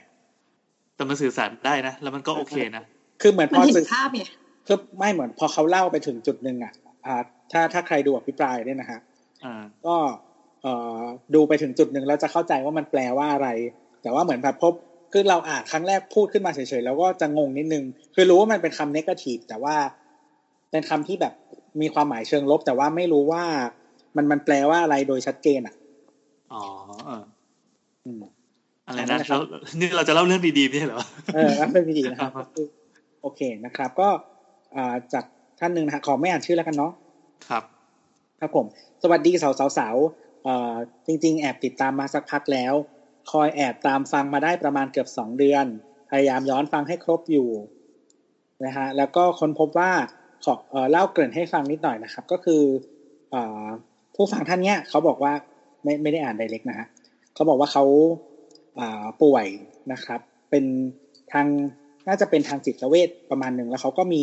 การที่จะต้องไปพบคุณหมอบ่อยๆอะไรประมาณนี้เขาบอกว่าเนี่ยก็ทำตัวปกติมาตลอดเลย สิ่งที่เพิ่มมาก็คือฟังพอดแคสต์สาวๆๆนะครับ แล้วก็หลังจากฟังพอดแคสต์สาวๆไปเนี่ยแล้วเขาก็ไปพบคุณหมอคุณหมอก็ เหมือนวินิจฉัยประมาณว่าเออสามารถมาหามามาพบคุณหมอเนี่ย ได้ห่างขึ้นก็คือพบคุณหมอน้อยลง ก็อืมอิมพลายได้ว่ามีอาการที่ดีขึ้นประมาณนั้นอืมนะครับ เขาบอกว่าเราค่อนข้างมั่นใจว่า เป็นเพราะเราเริ่มฟังพอดแคสต์รายการนี้ ไม่ได้เปลี่ยนวิถีชีวิตอย่างอื่นเลย ขอบคุณรายการมาก ๆ ขอบคุณจริง ๆทำให้เราคลายเครียด มีสาระแล้วก็ question mark นะครับแบบว่าไม่มั่นใจ ไม่คือคือเราก็เคยปรึกษาจิตแพทย์เหมือนกัน คือปกติมันควรเป็นเรื่องปกติเหมือนเราไปหาหมอฟัน หรือไปหาจิตแพทย์ หรือไปหาหมอเช็คอาการอะไรเงี้ย มันบางเป็นคนครบหกเดือนยังไม่ไปหาหมอฟันเลยนะฮะบอกครับก็คือมันมันควรเป็นเรื่องปกติและไม่น่าอายอ่าอืมการไปพบจิตแพทย์ไม่ได้ทำให้เราผิดปกติแต่อย่างใด มันคือเรื่องธรรมดาของมนุษย์ ทีเนี้ย เวลาที่เราพบจิตแพทย์อะ คำถามง่ายๆก็คือเขาจะถามว่าเราทำอะไรมีปัญหาอะไรเรื่องเครียดอะไรอย่างเงี้ย คือเป็นการกระตุ้นให้เราเล่าอะไรบางอย่างอืมอืมอ่าทีนี้ก็ต่ออีกนิดนึงนะฮะเขาบอกว่าอะขอบขอบคุณรายการมากๆขอบคุณจริงๆทำให้เราคลายเครียดมีสาระนะครับ ขอบคุณที่ช่วยให้เรากลับมายิ้มได้ ขอบชอบคุณน้ำที่ชอบหลุดอะไรโก๊ะๆมาแบบน่ารัก โอ้มีคนชม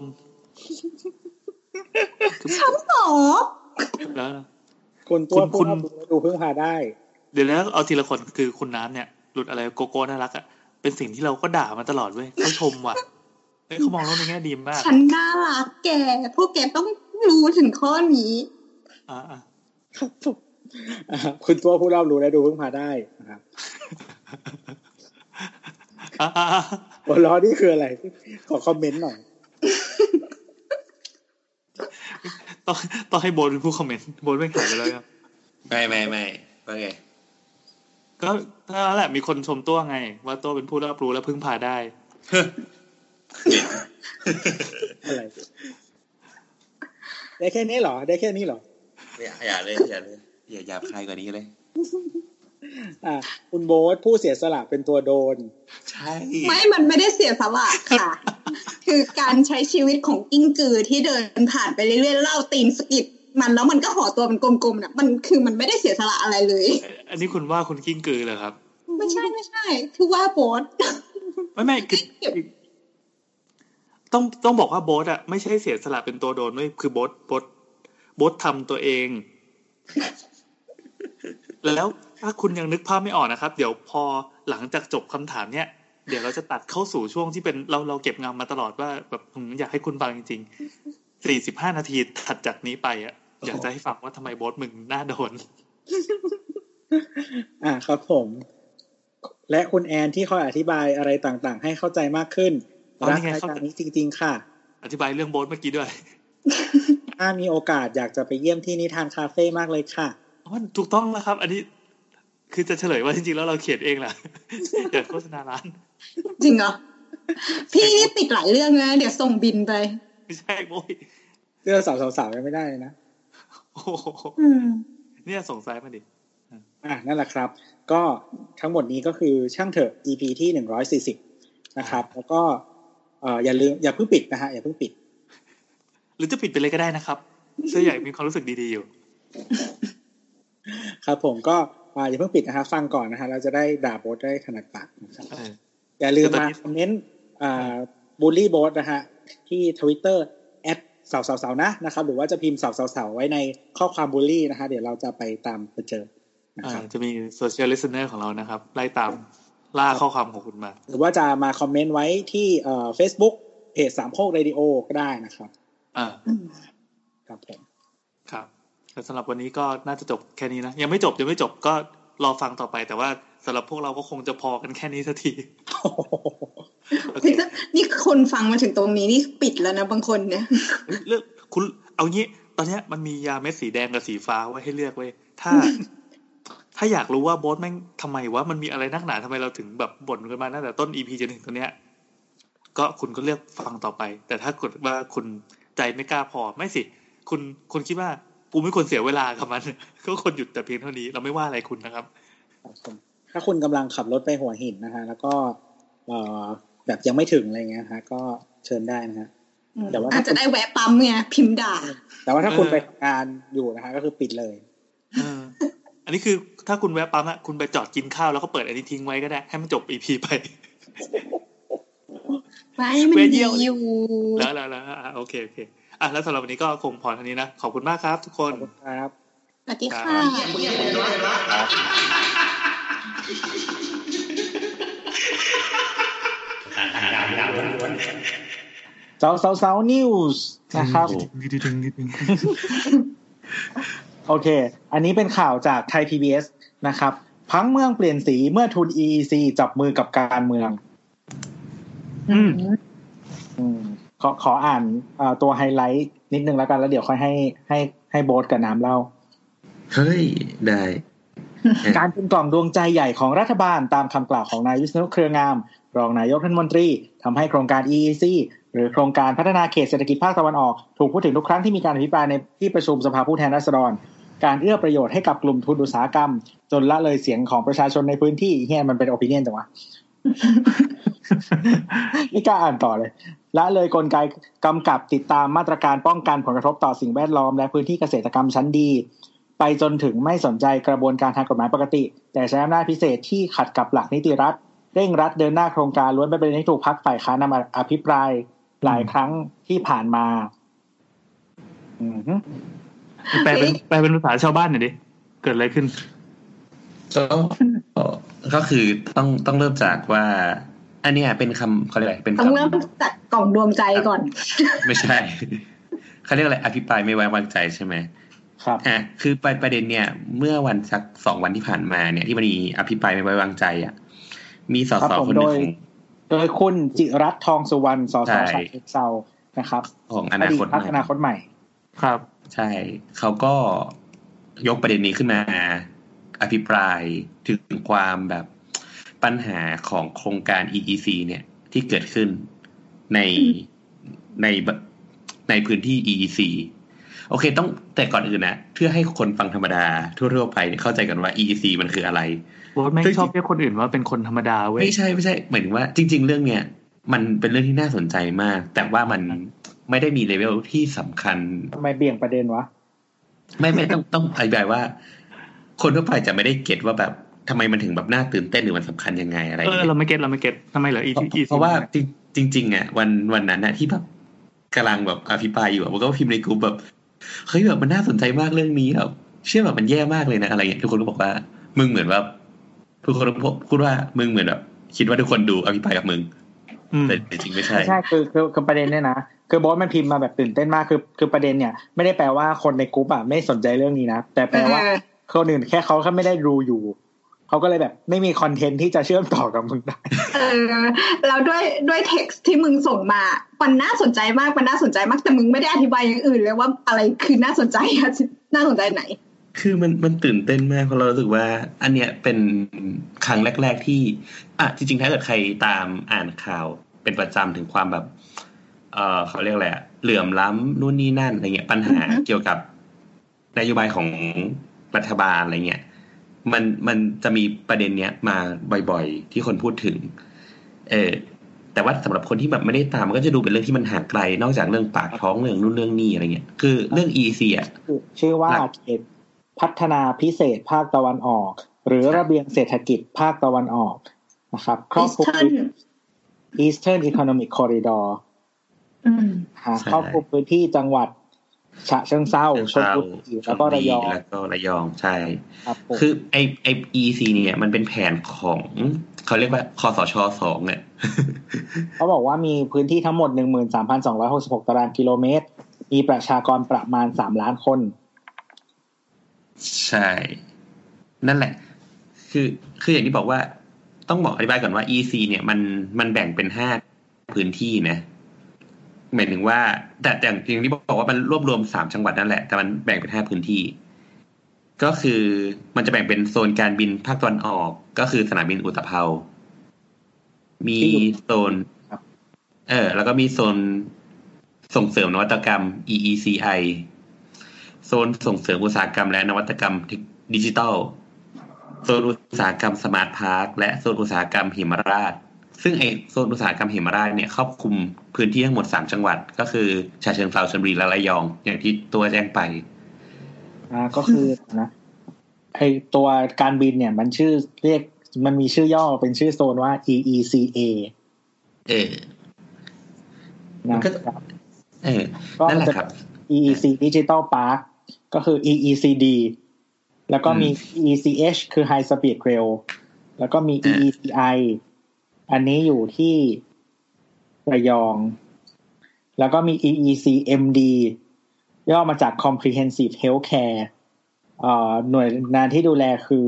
มหาวิทยาลัยธรรมศาสตร์ ศูนย์พัทยา ซึ่งมันอืมีมคณะที่นั่นนะฮะแล้วก็ แล้วก็ EEC Genomics ดูแลโดยมหาวิทยาลัยบูรพาอยู่ที่ชลบุรีนะคือคืออย่างนี้ต้องถามว่า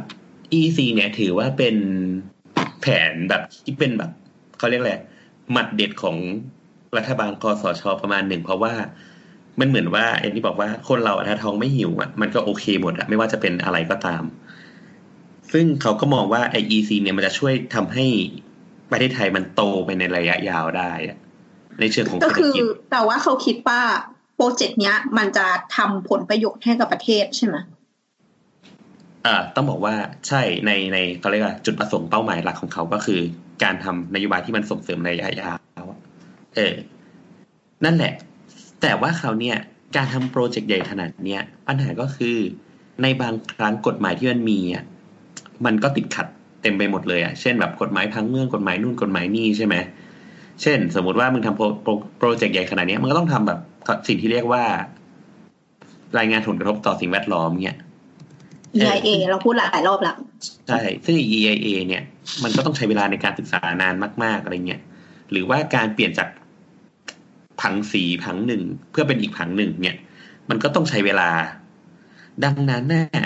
คอสชอะจึงตั้งเขาเรียกว่าตั้งคณะกรรมการขึ้นมาชุดหนึ่ง แล้วก็ออกกฎหมายที่เรียกว่าพรบ EEC ขึ้นมา ซึ่งอีพรบ EEC เนี่ย มันเป็นพรบก็คือเป็น เป็นกฎหมายแยกอะหมายถึงว่าพื้นที่ของ EEC ทั้งหมดอะจะใช้กฎหมายอีกอีกตัวหนึ่ง ซึ่งแยกออกจากกฎหมายหลักทั่ว ๆ ไป ประเด็นก็คือกฎหมายเนี่ยมันจะทำให้การทำงานเนี่ยที่ที่มันซับซ้อนเนี่ย มันง่ายลง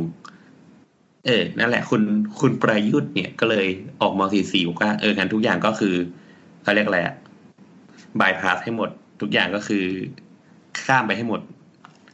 แล้วก็กรรมคณะกรรมการเนี่ยจะมีสิทธิชี้ขาดทุกอย่างในพื้นที่ตรงนี้ ลักษณะของมันก็คือจะเป็นรัฐซ้อนรัฐขึ้นมาอีกที สร้างกอรมนใหม่เหรออื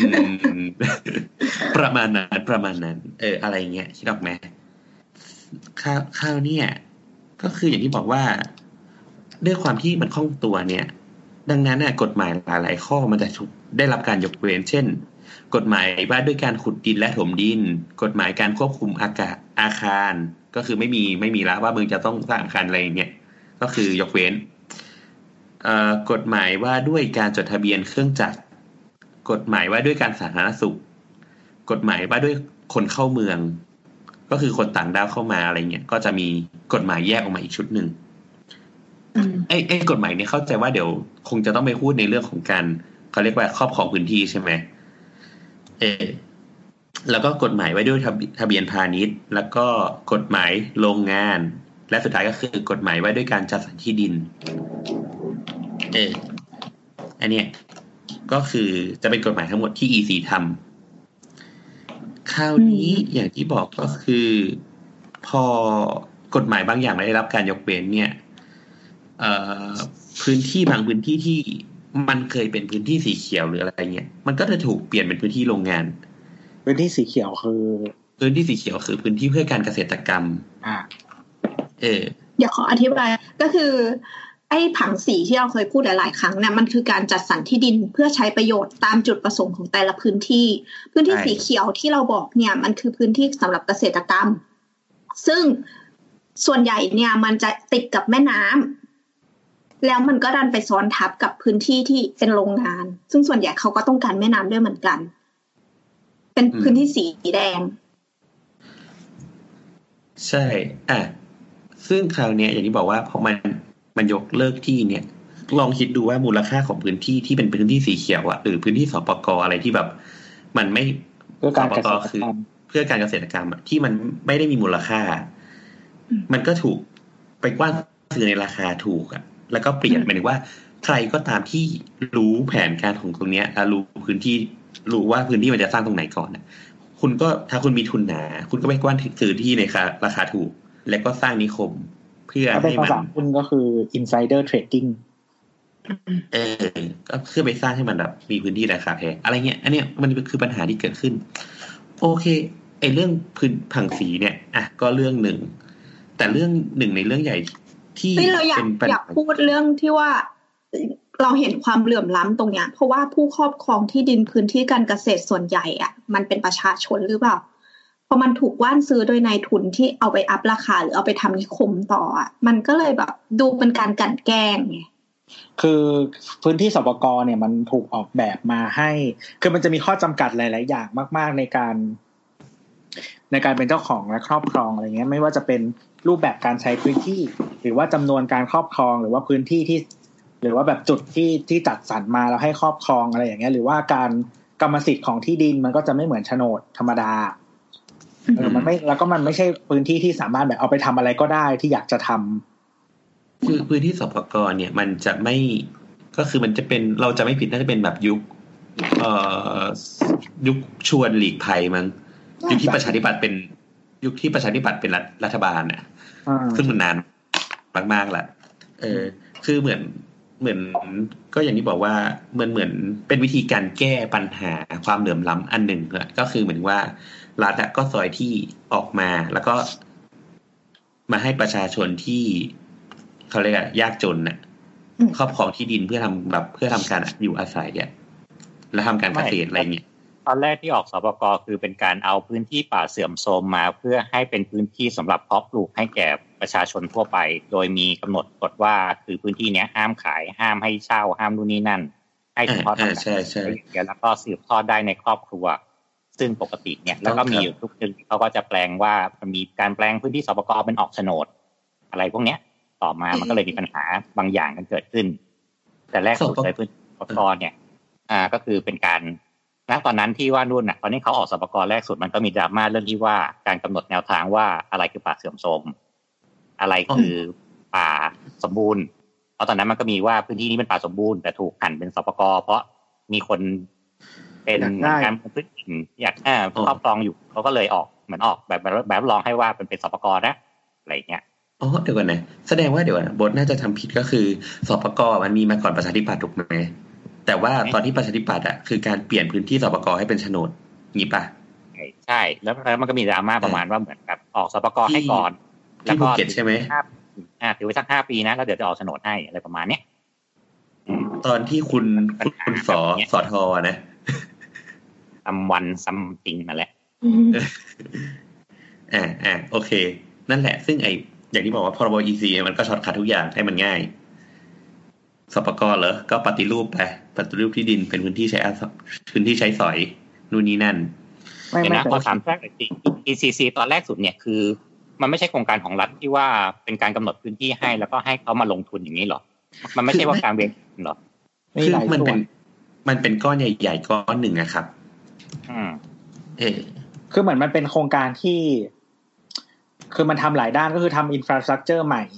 ปฏิรูปที่ดินเพื่อให้เกิดการใช้งานรูปแบบใหม่ ที่ให้คนมาลงทุนนะคือส่วนหนึ่งแต่ว่าคือเหมือนมันคิดไปไกลมันมันไม่ใช่แค่เหมือนกับว่า โอเค จัดสรรพื้นที่ให้ใช้เป็นเหมือนแค่แบบ industrial park ไม่ใช่มันมีการแบบทำอินฟราสตรักเจอร์ลงมาทำโครงสร้างพื้นฐาน ไอ้พวกรถไฟกับเรือไอ้ยกับกับอะไรนะเครื่องบินอะไรกับอ่าสนามบินอะไรประมาณเนี้ยเข้ามาร่วมด้วยเออเพื่อมาส่งเสริมก้อนนี้เออแล้วก็มีเหมือนแบบคิดต่อไปว่าอย่างเช่น อาจจะมีในเรื่องของการเอ่อการพยาอ่าแบบโรงพยาบาล แล้วก็เรื่องของแบบให้มันเกิดเขาเรียกว่าอะไรนะเศรษฐกิจในเนี่ยในด้านแบบดิจิตอลอะไรเงี้ยเพิ่มมาด้วย ก็คือทำทำเมืองใหม่แหละจะสร้างอ่า เมืองที่ไว้สำหรับเป็นเหมือนนิคมเหมือนเมืองสำหรับสร้างงานโดยเฉพาะใช่ใหม่ขึ้นมาใช่ใช่ก็คือสร้างแหล่งงานรัฐเอกชนขึ้นมาพร้อม ๆ กันอย่างนั้นใช่ไหมใช่ใช่ใช่ใช่อ่าก็คือสร้างแหล่งงานสร้าง อะไรอินโนเวชันสร้างนวัตกรรมใหม่ ๆ ดึงดูดนักลงทุนมาลงทุนอะไรเงี้ยมันก็คงเป็นเรื่องภาษีนู่นนี่นั่นนะเนาะแล้วมันต้องมีอยู่แล้วโอเค ประเด็นประเด็นของ EC โอเค นอกจากเรื่องของพังสีเนี่ย ที่บอกว่าการเข้าถึงการเหลื่อมล้ำการกวาดเขาเรียกอะไรกวาดซื้อที่ดินในราคาถูกเนี่ย มันมีอีกเรื่องหนึ่งก็คืออย่างที่บอกว่า EC มันมีข้อข้อกำหนดยกแบบเขาเรียกอะไรข้อยกเว้นเยอะ อย่างเช่นสาธารณสุขใช่ไหมเออและและการควบคุมอาคารเนี่ย ประเด็นก็คือในในระดับของการการออกแบบนิคมใหญ่ขนาดเนี้ยการทำ EIA อะมันไม่พอเว้ยมันจะต้องทำสิ่งที่เรียกว่า SSEA ก็คือการเขาเรียกแหละ การทำผลแผนพัฒนาภาพใหญ่อะที่เป็นผลกระทบต่อสิ่งแวดล้อมอะคือมันต้องเป็นแบบ strategy ใหญ่ ๆ ขึ้นมาเลยอะ เออซึ่งไอสิ่งเนี้ย มันก็ถูกยกเว้นไปเหมือนกันอะไรเงี้ย คือมันมันไม่ได้แปลว่าไม่มีนะ แต่หมายถึงว่า ถ้าเกิดมันติดขัดตรงไหนเนี้ยก็ปลดล็อกไปเลยอะรวมถึงสิ่งหนึ่งที่น่าสนใจก็คือ การเขาเรียกอะไรอะผู้เชี่ยวชาญที่มาทำเนี้ยคุณสมบัติอะก็ไม่ไม่ได้ครบ ไม่ได้ครบตามที่ต้องการ สมมติว่า สมมติบอกว่า ทีมที่ทำ S SEA อาจจะต้องมีประสบการณ์ทำงานสิบปีแล้วจบด็อกเตอร์อะไรเงี้ยเอามาสิบคนอะไรเงี้ยมันก็อาจจะมีแค่แบบหกคน แล้วก็เป็นแบบปอโท และทำเจ็ดปีอะไรอย่างนี้ถูกปะคือทีมผู้เชี่ยวชาญไม่ต้องครบถ้วนสมบูรณ์ขนาดนั้นก็ได้อย่างเงี้ย อืมขอแค่ให้มีนั่นเหรอก็คือเหมือนก็ก็มีมีทีมแต่ว่าถ้าเกิดว่าคุณสมบัติไม่ครบก็ไม่เป็นไร ก็เข้ามาทำก่อนอะไรเงี้ย ซึ่งอันนี้มันคือการใช้ม 44 ใช่ไหมที่ว่าใช่มาทั้งใช่หมดใช่ใช่ใช่ใช่ใช่ใช่มันคือมสี่สี่แบบช็อตคัดไปนั่นคือจริงๆโครงการมันมีประมาณหนึ่งอยู่แล้วป้าแล้วม 44มาทำให้ fast track เป็นใช่ใช่คือต้องบอกว่า e สี่มันก็มีโครงการมาประมาณหนึ่งแต่ว่าเหมือนเหมือนว่าถ้ามันติดขัดตรงไหนอะก็ก็ fast track ไป เอออันเนี้ยเป็นไอเดีย หรือเออแล้วก็รวมถึงกับการ เขาเรียกว่าเพราะว่าโครงการเนี้ยมันรีบและสำคัญมากอะการทันผลผลกระทบต่อสิ่งแวดล้อมอะมันก็เลยต้องเร็ว มันมีคำสั่งหนึ่งก็คือเขาบอกว่าเป็นคำสั่งดังดังคำสั่งที่มีให้มีการจัดทำนโยบายและแผนภาพรวม แผนการใช้ประโยชน์ที่ดินและอื่นๆ ให้เสร็จภายในหกเดือน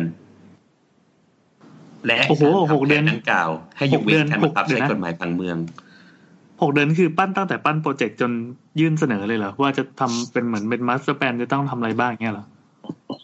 อันเป็นเร็วนี้เนี้ยเนี่ยอันเนี้ยต้องต้องบอกก่อนว่า เขาบอกอันเนี้ยบทโค้ดมาจากน่าจะของในโมเมนตัมหรือพี่อะเดี๋ยวค่อยใส่ทีหลังนะอ่าเขาบอกว่า อันนี้โค้ดเขาพูดเลยนะเขาบอกว่ามิใช่แค่นั้น ในระหว่างที่พรบ EEC ยังไม่ได้บังคับใช้ หัวหน้าคอสช ใช้มาตรา ใช้อำนาจมาตรา 44เอาคำสั่งหัวหน้าคอสชที่ 47ทับ2560 เพื่อยกเว้นการใช้ผังเมืองในการจัดทำแผนระระเบียงเศรษฐกิจภาคตะวันออก โดยคำสั่งดังกล่าว เปิดทางให้มีการจัดทำนโยบายและแผนภาพรวม แผนการใช้ประโยชน์ที่ดิน และอื่น ๆ ให้เสร็จภายใน 6 เดือน และการทำแผนดังกล่าว ให้ยกเว้นการบังคับใช้กฎหมายพังเมือง ก็แปลว่าปลดทุกอย่าง อืม นี่แหละครับ อ๋อไอไอคำสั่ง47ทับ2560นี่คือคำสั่งปลดล็อกที่ว่าติดไอ้นู่นไอ้นี่ใช่ไหมใช่ปลดล็อกอะไรก็ไปก่อนหมายถึงว่าก่อนหน้าที่ไอ้คณะกรรมการจะจะตัดจะตั้งขึ้นมา ก็คือมีอะไรก็สี่สี่ก่อนอ่าพอกรรมการตั้งเสร็จก็อำนาจก็คือผ่านกรรมการอ่าอ่าแล้วไงต่อ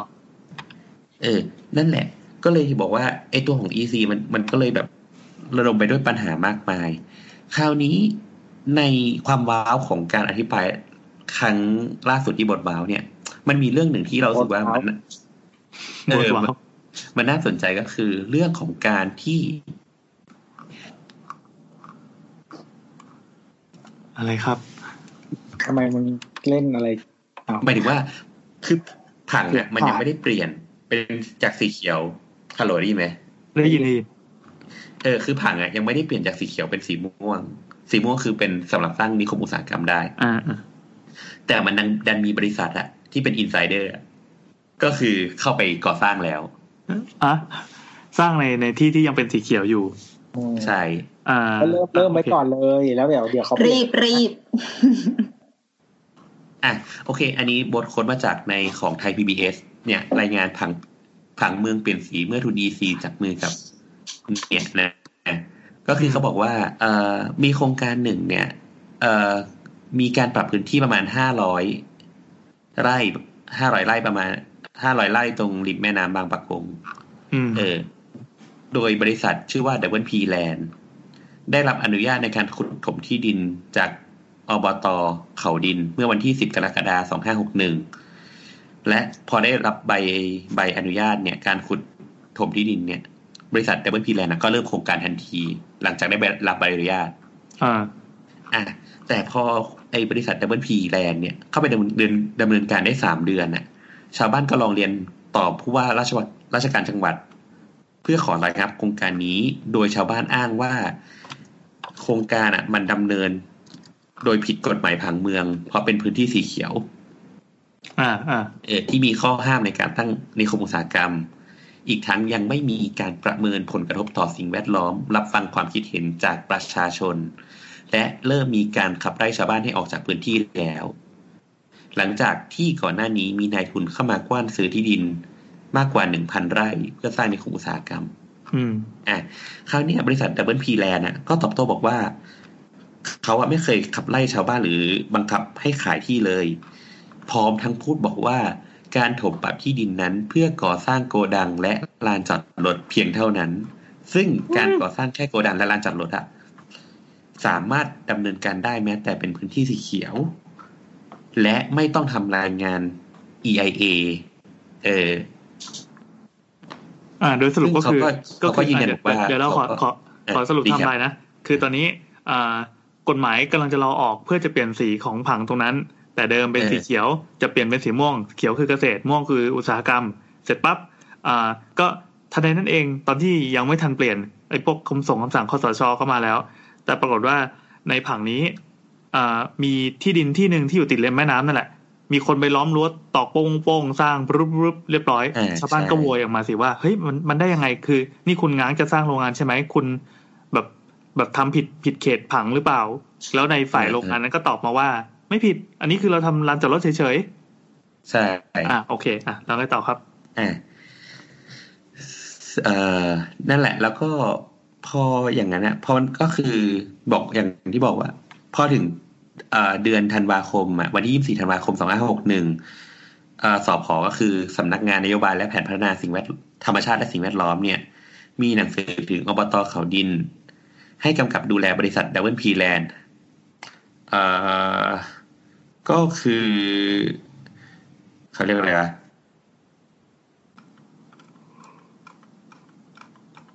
อะไรบางทีก็หายไปโบ๊ทโอ้ที่อยู่ใช่ไหมอุ้มไปแล้ว ก็คือก็เหมือนเหมือนก็คือ พอชาวบ้านไปร้องนู่นนี่นั่นเนี่ยก็คือให้อ่าหยุดก่อสร้างไปก่อน อ่าแล้วหยุดไหมก็ก็หยุดก็หยุดอ่าเออ ก็ก็แล้วก็หยุดจนแบบ จน ถึงแบบประมาณก็ผ่านไปเกือบปีอะนะ โครงการมันเลยดำเนินงานต่อเออก็ก็เหมือนว่าพอผังสีเขียวเปลี่ยนเป็นสีม่วงแล้วโครงการก็ดำเนินงานต่อ อะก็ประก็มาณหมายความว่านี้คือรอให้ผังสีเปลี่ยนก่อนแล้วค่อยเริ่ม ใช่ใช่แต่แต่ว่าจะได้ไม่ต้องดราม่ากับชาวบ้านเงี้ยเหรอใช่ใช่แต่ว่าประเด็นก็คือประเด็นก็คือครับเขามองว่าสิ่งเนี้ยมันเป็นสิ่งที่ อย่างที่ตัวบอกถ้าเป็นตลาดหุ้นก็คืออินไซเดอร์ใช่ไหมอ่าอืมรู้ข้อมูลวงในมาก่อนนั่นแหละว่าเออโครงการนี้จะเกิด ใช่ อ่า เราก็เลยไปไปกว้านซื้อตั้งแต่ตอนที่มันยังเป็นสีเขียวอยู่อะไรอย่างงี้ป่ะเดาอ่าแล้วอ่าก็ใช่ประมาณนั้นอ่าอ่าแล้วไงแล้วไงอะอันเนี้ย อันเนี้ยก็คือเป็นเป็นหนึ่งในปัญหา คือมันไม่ใช่แค่ตรงนี้ไงก็ในหลาย ๆ ที่ด้วยซ้ำที่มันมีคนไปกว้านซื้ออะบางพื้นที่ เอ่อที่อ่านจากข่าวเมื่อกี้เขาก็บอกว่าบางพื้นที่อะ คือก่อนหน้าจะมี EC อะมันก็จะต้องมีแผนจังหวัดใช่ไหมว่าจังหวัดนี้พื้นที่ตรงนี้มีศักยภาพยังไงบ้าง นู่นนี่นั่นไอตอนที่ study อะนะหมายถึงว่ามันคือทุกจังหวัดอาจจะมีแผน study มาก่อนอยู่แล้ว ก่อนอ่า EC นะอ่าเช่นแบบจังหวัดอย่างจังหวัดของน้ำอะสิงห์บุรีก็จะเป็นแบบจังหวัดเหมาะกับการปลูกเกษตรอะไรเงี้ยใช่หรอปะทำเกษตรกรรมอืมอะไรเงี้ยเออ ไอตรงเนี้ย มันก็จะมีคำอธิบายว่า พื้นที่สีเขียวตรงเนี้ย มันต้องมีทำไม มีแล้วมันดียังไง อะไรอย่างนี้ ซึ่งในหลายพื้นที่อะก็จะโดนบริษัทพวกเนี้ยเข้าไปกว้านซื้อ เพื่อเปลี่ยนเป็นนิคมอุตสาหกรรม อืม เออ ซึ่งอันเนี้ยเป็นเป็นปัญหาและเป็นหนึ่งในปัญหาที่เกิดขึ้นใน EEC เออ ซึ่งซึ่งคุณคุณจิรัตน์เนี่ยก็อธิบายบอกว่า เฮ้ยแล้วแบบอย่างเงี้ย คุณรู้ได้ไง อยู่ดีคุณก็เข้าไปลุกล้ำอะผังสียังไม่เปลี่ยนเลย คุณก็เข้าไปก่อสร้างอะไรเงี้ยถึงถึงแม้ว่าคุณจะบอกว่าเป็นก่อสร้างแค่ที่จอดรถอะแต่มันก็เหมือนจริง ๆ คุณก็แค่มี master คุณก็มี master plan อยู่แล้วอะแต่แค่คุณแค่ คือในความเป็นจดูริงว่าอันไหนทำได้ก่อน อยู่ๆใครจะไปสร้างที่จอดรถในแบบเขาเรียกอะไร middle of nowhere คือกลางทุ่งอะไรก็ไม่รู้ อะไรอย่างนี้ที่ที่ที่แบบ ไม่รู้ว่ามันมันมันจะทำประโยชน์อะไรได้อะไรอย่างนี้เออถูกไหม ใช่ใช่ใช่ครับ นั่นแหละหรือหรือหรือหรือหรือ เช่น อะ อันนี้เป็นหนึ่งในปัญหาใช่ไหม ก็คือยังไม่จบอีกเหรออย่างยังมีปัญหาอื่นๆใน EC อย่างเช่นบอกว่า มีกฎหมายยกเว้นข้อที่บอกว่ากฎหมายว่าด้วยคนเข้าเมือง และเฉพาะเพื่อการอนุญาตให้คนต่างด้าวตามมามาตราที่ 45 อยู่ต่อในราชอาณาจักรไทย ซึ่งอันเนี้ย มันก็เพื่อให้เกิดคำสิ่งเรียกว่าสิทธิประโยชน์ด้านระยะการเช่าที่ให้ยาวระยะเขาเรียกว่าสิทธิประโยชน์ในการเช่าที่อะ อืมออืม มันก็จะมีการเข้าไปถือครองกรรมสิทธิ์เกี่ยวกับที่พักอาศัยนู่นนี่นั่นของคนต่างชาติอะไรเงี้ย ซึ่งอีสิทธิประโยชน์เนี่ย ก็คือมีระยะการเช่าคือห้าสิบปี และสามารถต่อได้อีกสี่สิบเก้าปี ซึ่งเขาบอกว่าตามมาตรฐานทั่วไปอะสิทธิการเช่าปกติของไทยอยู่ที่แค่สามสิบปีอืม เออ แต่อันเนี้ยมันคือขยายไปถึงเก้าสิบเก้าปีอ๋แต่อเขาก็เราจำได้ละที่มีคนพูดบอกว่าขยายสิทธิ์ครอบครองที่ดินไปที่เก้าสิบเก้าปีอะเพราะว่าเขารออาลีบาบาปะเอ่อไม่แน่ใจว่าเป็นโครงการนี้หรือเปล่านะอันนี้แหละ เขาจะทำฮับไอ้นี่ไงไอโอเฮ้ยไอโอไม่ไม่ใช่ใช่ไม่ใช่ผิดใช่เรื่องไม่ใช่เขาจะทำฮับไอ้ไอ้นี่ไงจำไม่ได้ที่จะแข่งกับสิงคโปร์อะเออเออ แข่งอะไรกับสิงคโปร์ว่าสร้างโรงงานอุตสาหกรรมจะแข่งกับสิงคโปร์ตรงไหน ไม่มันจะทำไอ้ที่เป็นอิเล็กทรอนิกส์ด้วยไงอ๋อสิงคโปร์มันมีโรงงานหรือมีโรงงานกันวะกูงง เออ นั่นแหละก็จะมีเรื่องของการเช่าที่ ซึ่งเขาก็เขาก็มองว่าอย่างไอ้เก้าสิบเก้าปีเนี่ย บางครั้งมันก็มันก็เยอะมากๆอะมันเยอะเกินไปอะไรเงี้ยที่เราแบบมันก็จะมีเช่นแบบ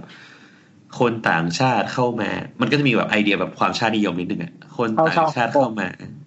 เออเหมือนเช่าเช่าฮ่องกงอะอืมคุณก็จะเป็นเขาเรียกอะไรเสียอธิปไตยในพื้นที่อะไรอย่างเงี้ยอืมเออ แต่ว่ารัฐก็บอกว่า ไอ้วิธีการคิดอย่างเงี้ยเหมือนว่าการให้สิทธิประโยชน์พวกเนี้ยมันก็คือการดึงดูดต่างอืม มันดูต่างต่างชาติเข้ามาลงทุนอะไรอย่างนี้นะชาติเช่าห้าสิบสี่สิบเก้าปีอะมันก็มันก็วินวินว่าหมายว่าต่างชาติสร้างงานคนไทยได้เงินอะไรเงี้ย ได้ไม่ได้โนก็เลคือได้โนฮาเวลาเขาจะมาลงทุนอะ เขาก็จะดูว่าการลงทุนโรงงานของเขามันคุ้มไหม ซึ่งถ้ามันเป็นระยะสั้นสามสิบปีอะการทำโรงงานที่มันแบบ จะต้องลงทุนโรงงานมันอาจจะไม่คุ้มไง อืม อะไรประมาณนั้น แต่อันนี้ก็เป็นหนึ่งในเรื่อง99ปีที่ก็โหดกับโฮสต์อยู่เหมือนกันนะ ก็คือก็ เขาเรียกว่าอะไรอะก็ก็ถ้าคิดว่ามันทำประโยชน์ได้มากพอ มันก็ไอ้นี่ไงแต่ก็ไม่แต่คือเวลานานขนาดนั้นแม่งอ่ามันค่อนข้างเขาเรียกว่าอะไร คาดการณ์ยากอะ ขนาดยี่สิบปียังคาดการณ์ยากเลย อืม แต่ปัญหาคือเขาใช้ม .44 ในการที่จะทำให้โครงการเกิดขึ้นมาเลยโดยที่ไม่ถามแล้วก็ไม่ได้ตรวจสอบมากพอ อืมนั่นแหละครับ ก็คือจุดจุดที่ที่มันเออจุดจุดที่กูรู้สึกว่ามันละเมิดมากต่อมาฮะแต่ว่า นั่นแหละ แล้วก็มีอันสุดท้ายนิดหนึ่งก็คือ คุณจิรัตน์เนี่ยไปพูดถึงการกระบวนการการทำ SEA ก็คือผลกระทบต่อสิ่งแวดล้อมเนี่ยที่บอกอะว่า ACA คือ strategic environment assessment นะเออซึ่งซึ่งการทำ SEA มันจะต้องมีสิ่งหนึ่งที่เขาเรียกว่าทำ public hearing ก็คือทำประชาพิจารณ์ซึ่งการทำประชาพิจารณ์ต้องทำหลาย ๆ รอบอะแล้วก็ทำแบบกระจายสุ่ม ไปเรื่อยๆ เพื่อที่จะเขาเรียกแหละ ให้กระจายความเห็นของประชาชนให้มากที่สุดในการทำโครงการ ในการทำแผนเนี่ยขึ้นมา แต่คุณจิรัตไปบอกว่า คุณเขาก็เขียนแบบคุณจิรัตเขาก็ทำผังว่า EC มันมีพื้นที่ตรงนี้ แต่การทำ public hearing เนี่ยไปทำแบบนอกพื้นที่หมดเลยอะคือเหมือนสมมติว่า สมมติว่า EEC คือเป้าสีแดงตรงกลางร้อยคะแนนใช่ไหม เป็นเป้ากลมๆนะเป้าไอ้ลูกดอกอะเป้าลูกดอกอะก็อาจจะไปทำ public อาจจะไปทำ public hearing เช่นแบบที่ยี่สิบที่สามสิบ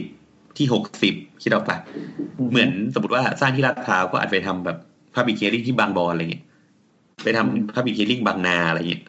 อืมคือทำทำเพื่อให้มันครบเฉยๆอะครบตามจำนวนครั้งที่ต้องทำแต่ไม่ได้สเปซิฟิกลงไปในไซต์ที่ชาวบ้านจะได้รับผลกระทบจริง ๆ รวมถึงกระบวนการการทำ public hearing ที่มันเขาเรียกอะไรข้ามขั้นตอนแบบ เช่น สมมติบอกว่าต้องทำสิบวันเนี่ย ก็แบบอาจจะไม่ประชาสัมพันธ์อะไรเงี้ยที่ต้องปะอาจจะไปติดแค่อบตเหมือนอย่างที่พี่เคยคุยกับพี่แอนว่า บางทีถ้ามันไม่มีการประกาศอะไรขึ้นมา มันมันก็คนก็ไม่รู้อะที่เราปะมันก็ไม่ครบทุกทุกทุกคิดสมมติกูเป็นชาวนา แต่ชาวนาก็แบบกูไปดำนาเงี้ย วันจันทร์ศุกอะไรเงี้ยก็ไม่ไม่ได้รู้สึกว่าแบบต้องเข้าไปตระหนักว่ามันเป็นสิ่งสำคัญอะไรเงี้ยเอออันอันอันนี้ขอแทรกหน่อยหนึ่งจริง ๆ ไอโครงการแบบเนี้ยมันมีเกือบทั่วประเทศอะกับการที่ว่าการทำประชาพิจารณ์แต่คือทำโดยที่เหมือนประมาณว่าไปแปะไว้ที่เขตอะว่าแบบเราจะมีสร้างที่นี่เป็นตอนนี้นะ ถ้าใครมีเรื่องที่แบบเดือดร้อนให้มาบอกเราเนี่ย หรือมีการเอาอินซีล็อกลงไปแจกชาวบ้านว่าเนี่ยเราจะทำตรงนี้นะ อยู่ตรงนี้นะอาคารเท่านี้นะ สูงสูง 12 เมตรนะ โดยที่ไม่ได้มีรูปแบบประกอบอย่างเงี้ย ก็ชาวบ้านก็อ่านแล้วก็มีความรู้สึกว่าแบบอะไรวะเออซึ่งอืมหลาย ๆ โครงการที่ทำของรัฐของราชการหรือว่าของอะไรที่มันต้องทำ EIA เช่นคอนโดอะไรเงี้ย มันเคยมีเรื่องฟ้องร้องทำนองนี้อยู่บ่อยมาก โดยเฉพาะของเชียงใหม่ มันจะมีเส้นเส้นคันคลองอะ เส้นคลองชนรับประทานรอบนอกอย่างเงี้ย ซึ่งมันเหมือนแบบมีวิวดอยสุเทพมีนั่นมีนี่อย่างเงี้ย ซึ่งตาม EIA กำหนดว่าถ้าคุณต้องทำตึกขนาดนี้คุณต้องทำประชาพิจารณ์แต่กลายเป็นว่าประชาพิจารณ์คือทำจริง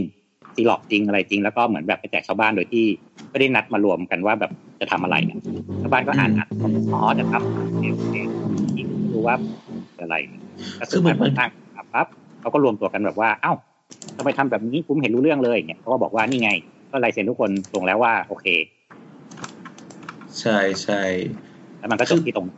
คือมันก็อาจจะไม่ได้มีคนที่แบบรู้เรื่องอะคือแบบว่าคน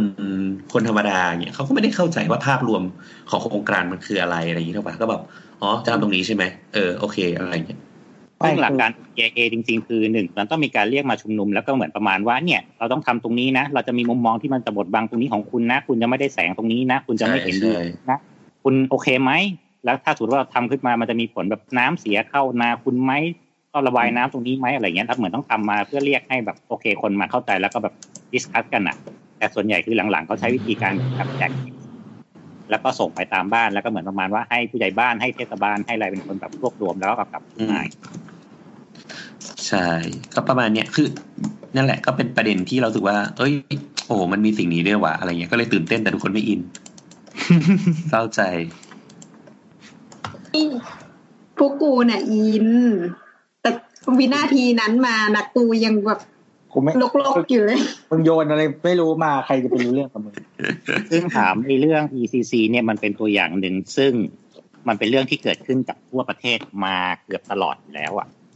ซึ่งมันมีการที่แบบว่าเหมือนอำนวยผังนี้ เพื่อทำโครงการบางอย่างขึ้น เนี่ยมันน่าสนใจตรงนี้ว่าคือมันมีหลาย ๆ ที่ที่บางทีเราก็ใช้ชีวิตประจำวันโดยที่เราไม่รู้หรอกว่าอะมีการอัปเดตผังเมือง ซึ่งคนทั่วไปในระดับคนทั่วไปคือแบบอะอัปเดตผังเมืองไม่เกี่ยวกับกูอีกละจบแต่คือในระดับของคนทำงานก็มีความรู้สึกว่าเดิมพื้นที่ตรงนี้มันสร้างความสูงได้แค่นี้ แต่พอเหมือนมีกลุ่มทุนอะไรบางอย่างต้องการลงทุนอยู่ๆก็มีอัปเดตผังเมืองขึ้นมาเป็นเอกสารประกาศสองข้อว่าโอเค เราขยายพื้นที่ตรงนี้ ไปจนถึงตรงนี้ เพื่อให้สร้างได้ แล้วมันก็สร้างได้ขึ้นมาโดยที่ นั่นแหละ ไม่ได้มีประโยชน์กับส่วนรวมสักเท่าไหร่ มันเป็นแค่เหมือน มันมีโปรเจกต์ตรงนั้นไปลงตรงนั้นเฉยๆอะอืมนั่นแหละ คือเวลาเวลาเขาออกประกาศหรือว่าเวลา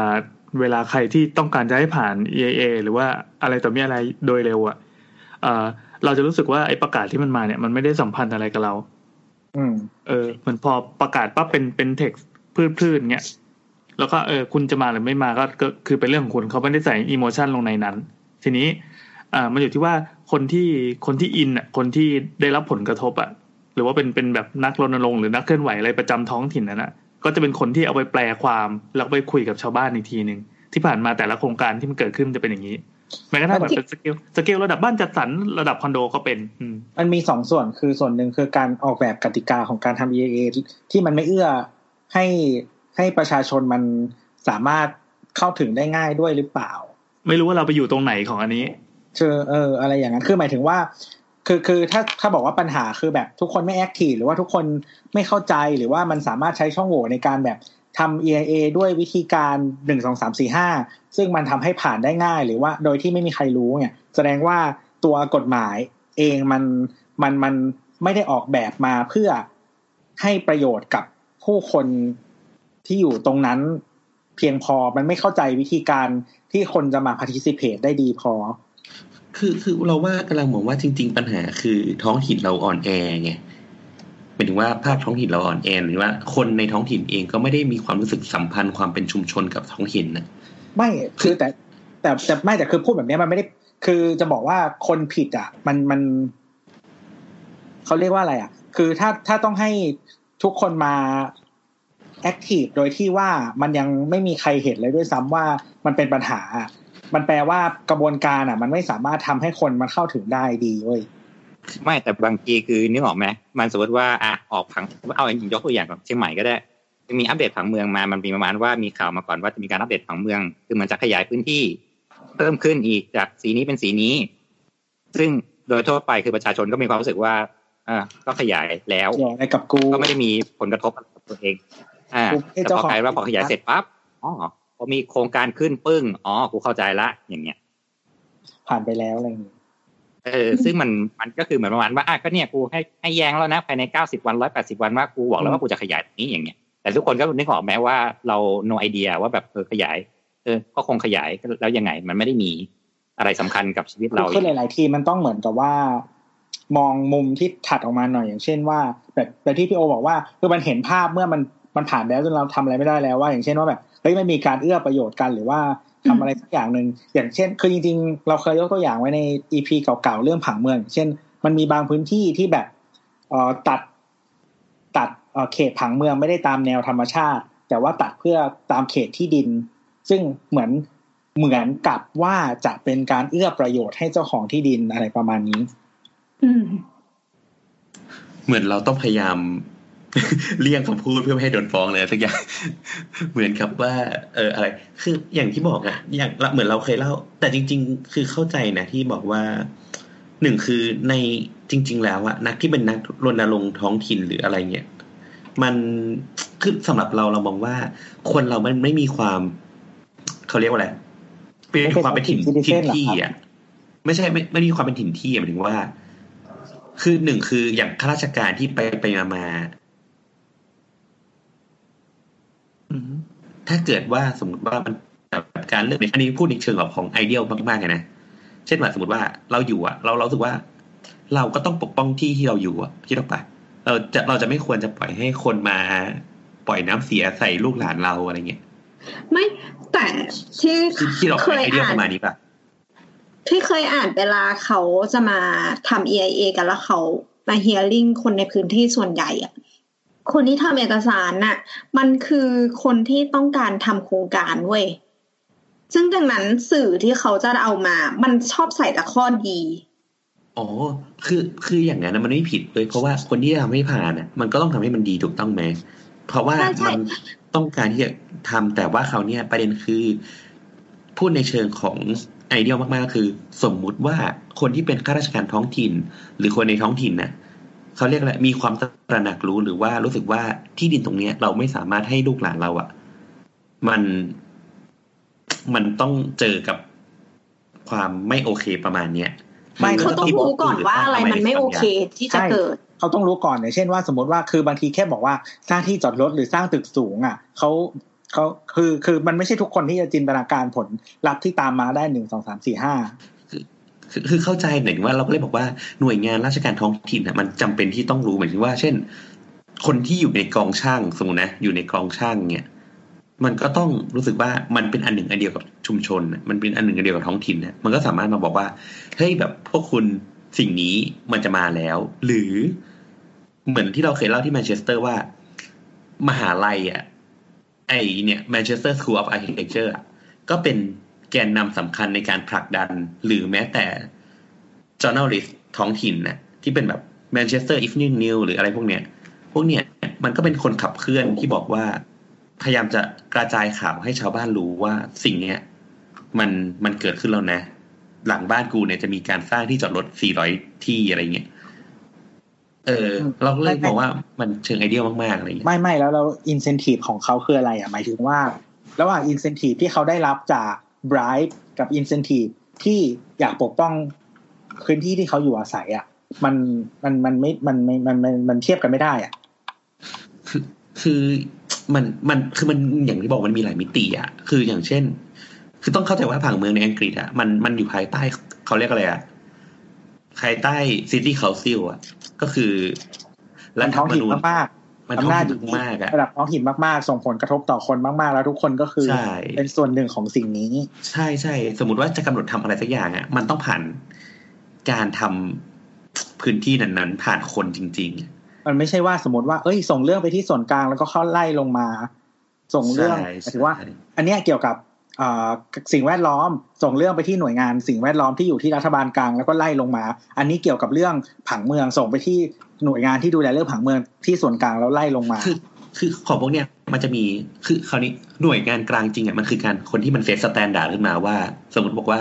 พื้นที่สีเขียวต้องมีแบบสมมตินะเราพูดว่าพื้นที่สีเขียวต้องมียี่สิบห้า